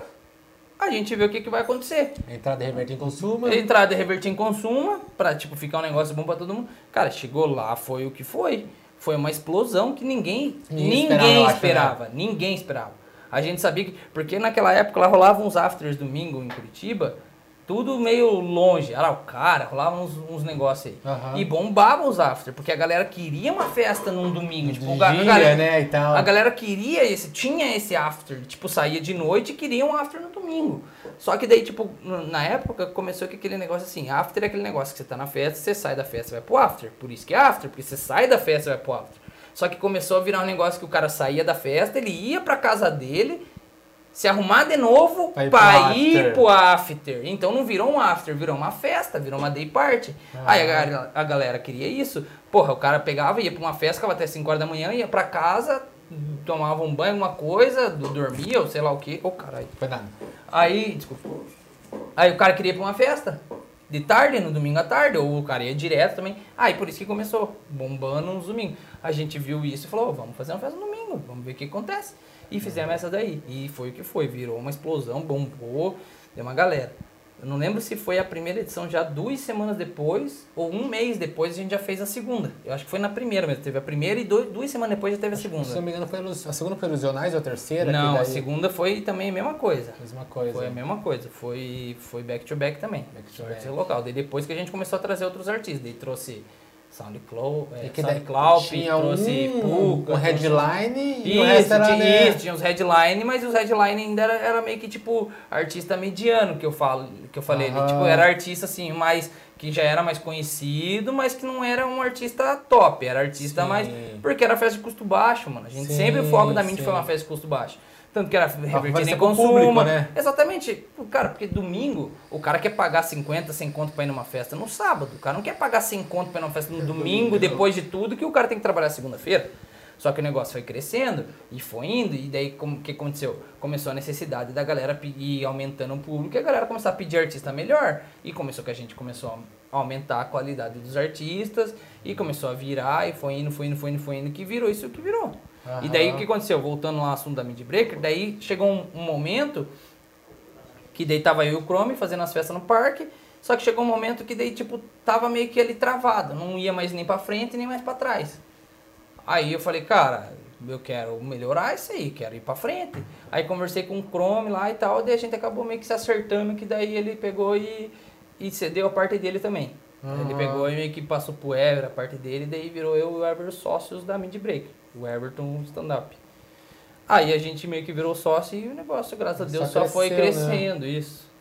E os planos, tipo, eu sei que tá a época de pandemia e tal, mas é, vocês têm é, tipo algum plano em mente, tipo do da Mid Breaker para quando voltar a pandemia? Até eu toco no assunto que você tinha comentado comigo que você estava com planos de, de morar para fora do Brasil ou trabalhar para fora. Eu não sei Uhum. se esse plano é devido à pandemia ou você quer esperar ver o que vai acontecer, como Então, vai o ser. que que acontece? Hoje, sócios na Mid Breaker são eu e o Everton. Nós dois somos os dois sócios, eu como, teoricamente, vamos dizer, majoritário ali, e o Everton ali junto comigo.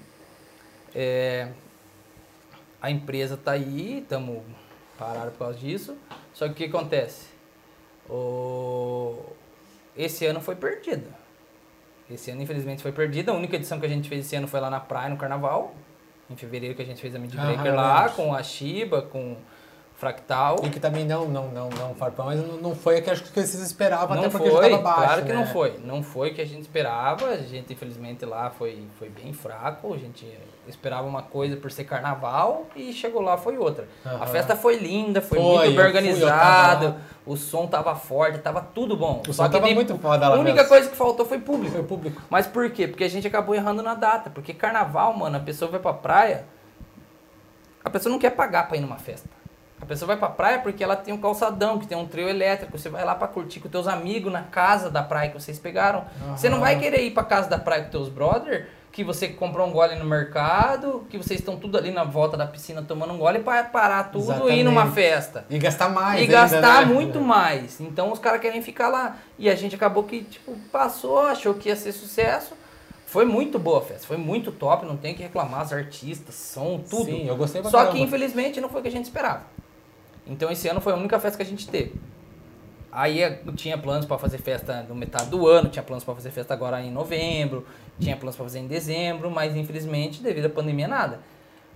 Lógico que a gente já tá trabalhando pro ano que vem, tá pesquisando, vendo, correndo atrás, só que cara, nem as agências estão vendendo artista. Tá Como eu falei, é mesmo. muito. É, é uma coisa que o público às vezes não entende. É que não depende de nós. Pra mim fazer uma festa, eu preciso saber que artista que tá disponível. Pra mim ver qual daqueles artistas que se enquadra na minha festa. Pra mim ver se aquele artista é, tá ao meu alcance financeiramente. Se Cabe aquele no teu artista, bolso, né, ca- caso, É, né? cabe no meu bolso. E se aquele artista aqui tá sendo requisitado. Não adianta eu trazer um artista que na cidade não, ninguém mais quer ouvir Ninguém o quer cara. ouvir o cara. Exatamente. Entendeu? É igual eu falei, eu tô fazendo festa pra ganhar dinheiro, não tô fazendo festa pra churrasquinho pros amigos. Então é todo um estudo que tá. Lógico que a gente tem plano de fazer festa ano que vem. Só que não tem nada definido porque tá tudo travado. Nem a agência sabe se vai vender artista ou não. Então não tem como saber. E agora, respondendo a tua outra pergunta sobre planos de eu ir morar fora, na verdade, domingo que vem eu já tô indo. Eu já tô embarcando pra Inglaterra, semana que vem. Domingo que vem já tá tudo certo, passagem comprada, casa alugada, tudo. Já, já vendi tudo meus negócios, meus equipamentos, quem viu aí. Domingo que vem eu tô indo pra Inglaterra. E eu vou pra lá. Por quê? Devido à pandemia, devido a que a Inglaterra saiu lá da União Europeia e tal, e eu tenho nacionalidade europeia. Eu tenho minha avó veio da Hungria, eu tenho passaporte vermelho, passaporte Aham. europeu. E daí rola uma parada lá na, na Inglaterra que só posso entrar lá até o final desse ano, até dia 31 de dezembro eu posso entrar lá como europeu e aplicar para mim morar lá e viver lá. E a Inglaterra sempre foi um país que eu quis morar. Tipo, eu nunca quis morar no, nos Estados Unidos, nunca quis morar, tipo, pra cá. Sempre quis morar pra lá. Por quê? O Tech House, mano, é muito forte lá. Na Europa em si. Então, e um país que eu sempre gostei foi a Inglaterra, por quê? Porque fala inglês, porque é um país ali que é um país muito rico, é um país de primeiro mundo, tem muitas coisas. O clima de lá é um pouco diferente daqui, mas é um, é um país que não sei porque eu sempre tive vontade de ir. E daí, como tem esse negócio do final do ano, do, do Brexit, eu vi essa oportunidade que tá quarentena, tudo fechado, não tô tendo festa, não tô tendo nada. Tava trabalhando, como falei lá com meu pai, tava trabalhando na hamburgueria tudo. Eu falei, cara, eu tô trabalhando pra caralho aqui. Falei, qual que é a diferença eu ficar me matando trabalhar aqui e de me matar trabalhar lá? A única diferença é que lá eu vou estar tá começando uma vida do zero. Uhum. Só que eu vou estar tá muito mais perto do meu sonho, que é tocar, viver tocando, porque lá a Tech House é muito mais fácil. Tá tudo fechado lá também, tem lockdown até 4 de dezembro, tá tudo fechado, não tá tendo festa, nada. Só que lá, cara, o mercado pro Tech House é muito maior. Muito, muito maior. É, é, é, muito mais. Um som muito mais europeu, tem muito mais festa. E na Inglaterra tem muito artista foda, mano. Tem Latimo, tem Solardo, tem Camel Fat, tem muitos artistas bons lá. E é um lugar que eu sempre quis ir. Então eu juntei a pandemia, que tá tudo travado, que eu não tô fazendo festa, não tô fazendo nada, tô parado, teoricamente, trabalhando uhum. aqui, não tô. E eu vou pegar, vou me arriscar, vou ir pra lá. Por quê? Eu passando lá, mano, eu vou aprender inglês. Só de viver lá já vou me obrigar a aprender inglês. Tem escolas lá boas para estudar. Eu vou tentar trabalhar lá em qualquer coisa, desde que seja música ou qualquer coisa que tiver, não tenho preguiça, nunca tive preguiça de trabalhar. E vou tentar minha vida lá. Vou arriscar tudo, vou ir para lá. Se tudo der errado, eu volto para cá. Entendi. Entendeu? Então, tipo, eu tô indo para lá devido à pandemia e em busca de um sonho que é virar DJ lá e, e tipo, me entrar no cenário lá.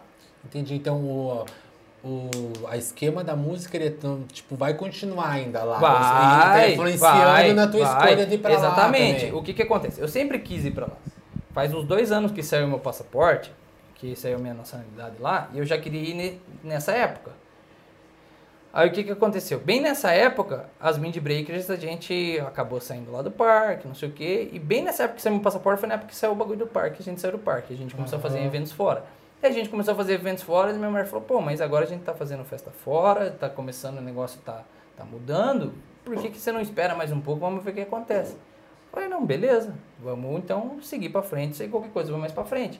E foi indo, nesse tempo, a gente foi fazendo as festas, foi, foi graças a Deus, foi evoluindo uhum. tudo. E daí eu como artista tava produzindo algumas músicas, tava crescendo. Só que daí agora com a pandemia, travou tudo. E ainda mais esse negócio do Brexit, que é esse negócio que eu falei que acaba dia 30 de dezembro. Então o que que acontece? Data limite pra você Exatamente, para mim entrar lá, minha data limite para mim entrar lá é 31 de dezembro. Se eu entrar lá depois, tchau, já não posso morar mais lá.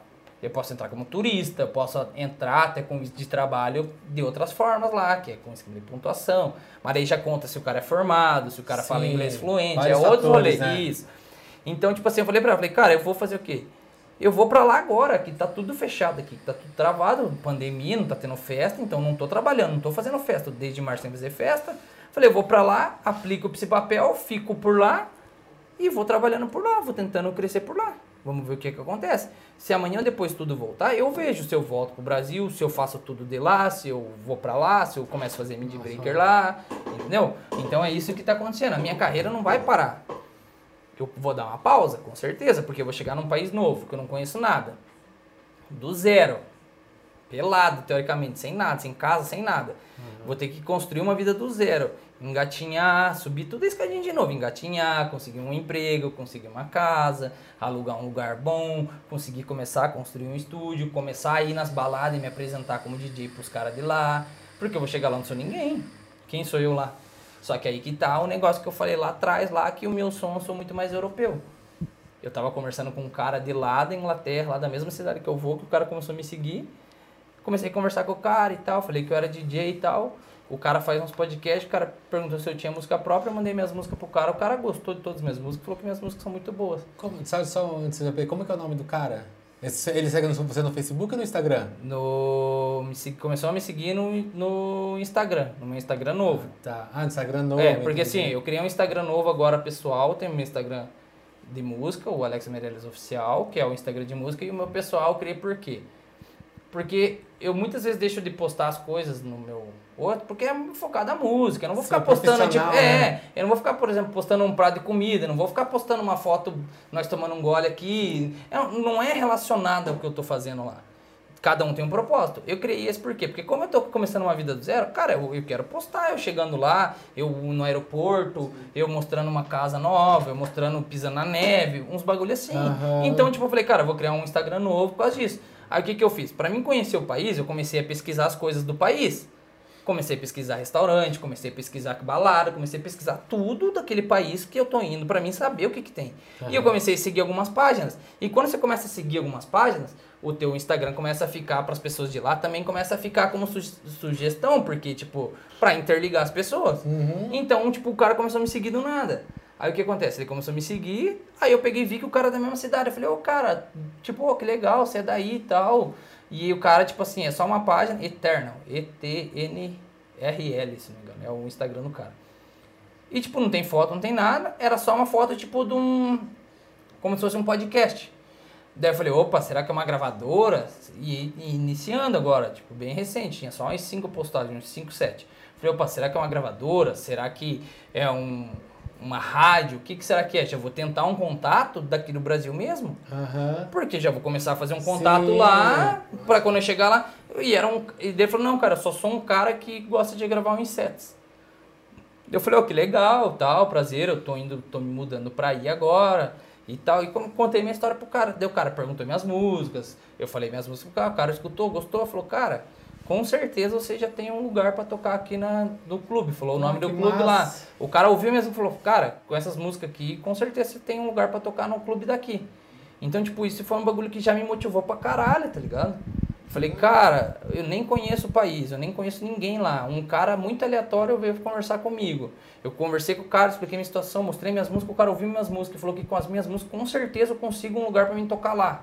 Falei, cara, eu já tô com meio caminho andado, velho. Parece que tudo tá te levando pra isso, né? Exatamente, entendeu? Tudo. E, cara, é, é- tudo tá me levando a isso porque, tipo assim, quando eu, eu decidi isso, faz hoje, é dia 14, 12.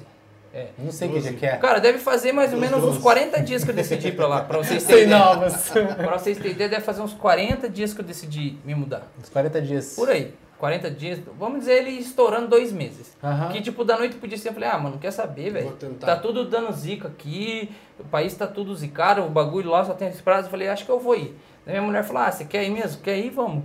E ela me apoiou, eu falei, mano, você vai comigo? Vou. Eu falei, então demorou. Então eu falei, agora então vamos. Cara, comecei a anunciar meus bagulho. Anunciei meus equipamentos de som, anunciei meu estúdio, mas. Cara, foi assim, anunciei um bagulho, eu compro. Eu compro, eu compro. Ô, cara, minhas caixas de som é quatro conto. Anunciei e um cara veio lá e falou, eu compro. Aham. Cara, nós estamos no meio de uma pandemia. Para pra pensar comigo. Nós estamos no meio de uma pandemia. O cara gastar quatro conto, não é assim, tipo, ah, mano, vou gastar quatro conto porque tá entrando dinheiro fácil. Não, mano, ninguém sabe o dia de manhã. Beleza, isso foi minha caixa. Ah, vou vender a placa de som. Foi essa minha placa de som. Ah, vou vender não sei o quê. Foi. Então, tipo, tudo no meu estúdio foi assim, ó, vou vender. Pu, pu, pu, pu. Cara, um, três dias vendi tudo do meu estúdio. Tá tudo, tudo. contribuindo pra esse caminho, Aí, parece. aí, tipo assim, cara, foi um bagulho assim que, que foi indo, foi, foi encaminhando, sabe? É, Eu não sei, tipo, pessoas têm fé aí, se é católica, evangélica, não sei. Aham. Mas, por exemplo, é, minha esposa lá tem uma mulher lá que é evangélica e tal. A mulher falou que ela já via que eu não. que a gente não ia morar aqui. Que ela já via que eu não ia Entendi. continuar vivendo na minha casa. Que ela via que eu ia fazer sucesso, mas não aqui. Aham. E tipo, cara, daí a mulher falou uns negócios assim, daí a gente começa a ligar as coisas, sabe? Verdade. E, e daí, tipo, as coisas começam a tudo dar certo, mano. Você começa a parar pra refletir. Você falou, mano, pera aí. Um negócio que a mulher lá falou. E aconteceu um negócio aqui. E daí tá acontecendo outro negócio ali. Tá acontecendo outro negócio lá. Aconteceu outra parada que foi muito foda. Que, tipo, outro negócio muito foda. Depois que eu decidi tudo, já tinha vendido tudo, já tava tudo no esquema, eu fui alugar meu Airbnb lá. Aí isso era numa sexta-feira. Daí eu peguei e fui escolher a casa, fui pesquisando, pesquisando, só que eu falei, cara, eu tô enrolando demais pra alugar. Se eu ficar demorando, daqui a pouco alguém aluga e eu perco a casa. E já era, né? Vou ficar moscando aí, fiquei uma semana procurando. Aí eu falei, não, vou comprar, vou alugar essa aqui e boa. Escolhi o período lá e fui ver. Ia dar tipo sete mil e poucos reais pra alugar lá o período que ia ficar lá, que era dois meses e pouco. Falei, meu caralho, fudeu, né? Cara, caralho. Falei, não, beleza. Daí eu peguei e mandei uma mensagem pro cara, tipo, pro dono da casa, pedindo um desconto. Só que daí o cara não me respondeu, porque os horários lá é totalmente diferente daqui, Sim. né? Lá é 3 ou 4, era 4 horas na época, porque era horário de verão Quatro lá. horas de diferença, Diferença, mais, lá mais. Agora aqui Aham. é 10, lá já seria 2 horas da manhã. Entendi. Aí eu falei, não, beleza, né? Eu falei, pai, eu falei, ah, não, vou comprar, que se foda, não dá nada. Vou pegar assim mesmo, tá dentro do preço ali que eu pesquisei ainda, tipo, beleza. Beleza, fui passar o cartão, não passou. Daí eu falei, caralho, mano, não passou o cartão, não sei o quê. Só que, tipo assim, o que acontece? Esses cartão, como, como eu fui passando o cartão do meu pai, essas compras que são muito altas, os cartões não liberam assim do nada. Porque é uma compra que é aleatória, não é um negócio que você compra toda semana Sim, ali. que pode é, ser é golpe, né, isso, e pensa que pode ser ter alguma é, clonado, um bagulho assim. Daí eu falei pro meu pai, falei, ah, cara, acho que os caras travaram a compra por causa disso, né? Então liga lá no cartão e tal. Meu pai falou, ah, hoje já é tarde, vou- amanhã eu ligo. Isso era uma sexta-noite. Aí ficou lá meio que aquela compra. Aí, no outro dia, o cara de manhã me respondeu. E daí meu pai, não, daí meu pai ligou pro cartão de crédito. O cartão de crédito falou, não, nem apareceu aqui essa compra, não sei por que que não deu certo. E eu tentei três vezes, mano. Achei que eu tinha digitado alguma coisa errada, alguma parada.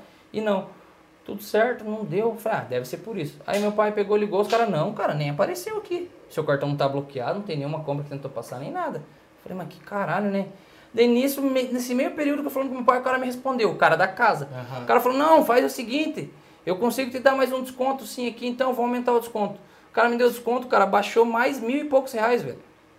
Só porque esperou. O que Uhum. aconteceu? O cara baixou a casa mais mil e poucos reais, eu fui lá e passei o cartão, passou de primeira. E Eu falei, mano, É pra ir. Parece que é destino, Entendeu? Tipo, né? um bagulho muito foda, assim. Eu falei, cara, eu falei, não, o negócio é realmente pra ir.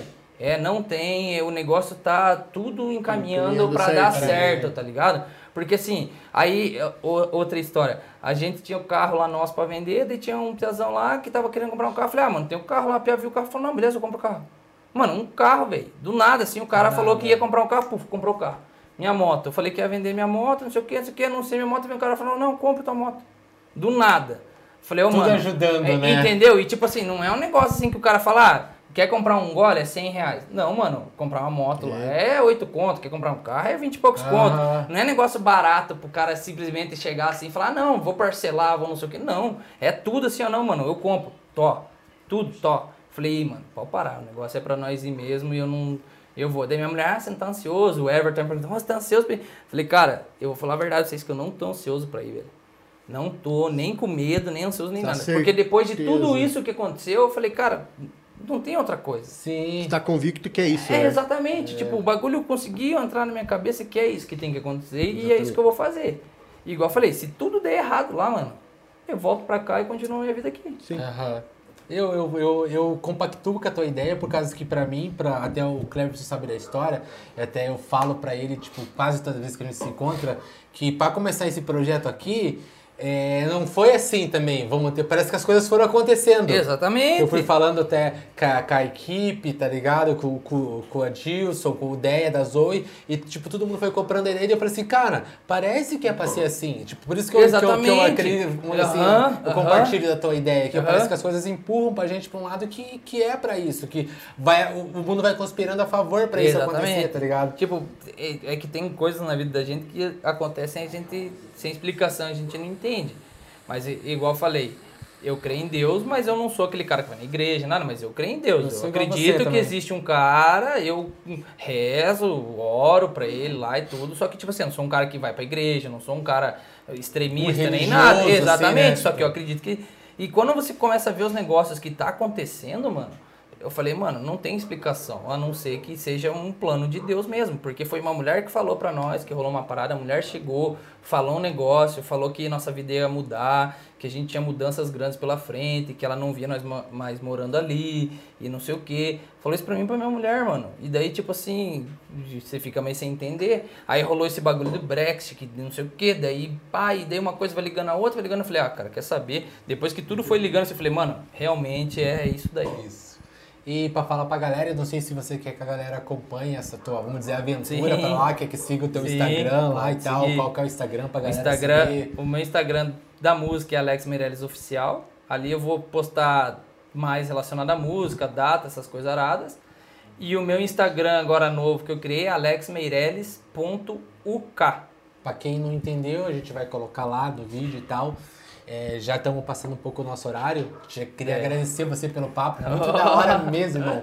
Eu acho que, tipo, se tivesse mais duas horas, a gente Vai ia embora, vai você né? da festa, quando a festa é boa, você não Você vê a hora passar. Quando é. o papo é bom até, também, não vê passar. Tipo, né? não vou Que falar bom, que cara. pena que você vai viajar, né? Por causa que, que bom, mas eu espero que numa outra oportunidade você venha aqui para nós conversar com, com nós, Com até, certeza. até sobre essa. Com Você vir certeza. contar como foi a tua experiência lá, você certeza. vir passeando pra cá, sei lá, pra tudo certo. A minha experiência pra Com lá foi certeza. assim, Sim. galera. Eu mandei Tech House lá e foi assim, Sim, assim, você Você assado, vai tá voltar ligado? falando que vai tocar em Ibiza pra nós. Né? É, que Deus abençoe Deus mesmo, irmão, que você é um cara muito da hora. Se é por causa Deus que tá aqui quiser. com nós, tá ligado? É Exatamente. De tempos Sim. mais, eu agradeço muito a tua presença aqui.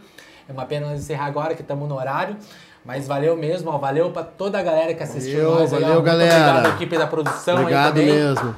Dar um agradecimento forte aqui pra, pro estúdio exclusivo, que se não fosse eles aqui, ó, tipo, nós não Nada tava aqui. Boa, boa, valeu, É, a Zoe também, muito obrigado.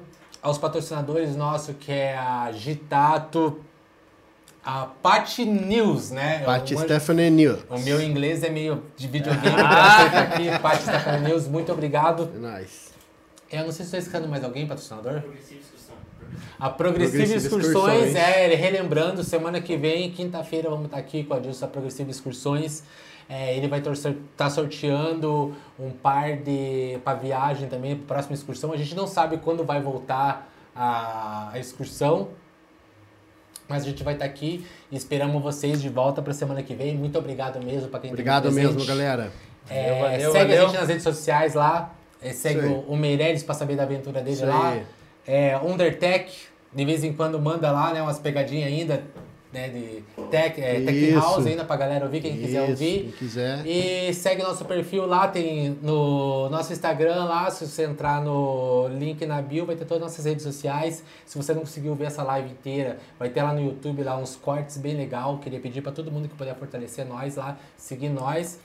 E pra galera especial, pra galera de Curitiba, você quer participar aqui? Beleza? Manda um- uma mensagem lá, fala com a gente, mas também fortalece o nosso trabalho aqui pra gente poder fortalecer você e mostrar o nosso teu trabalho aqui. Beleza, Exatamente. galera? Falou, estamos encerrando. Obrigado, boa noite. Valeu. Falou. Obrigado, galera.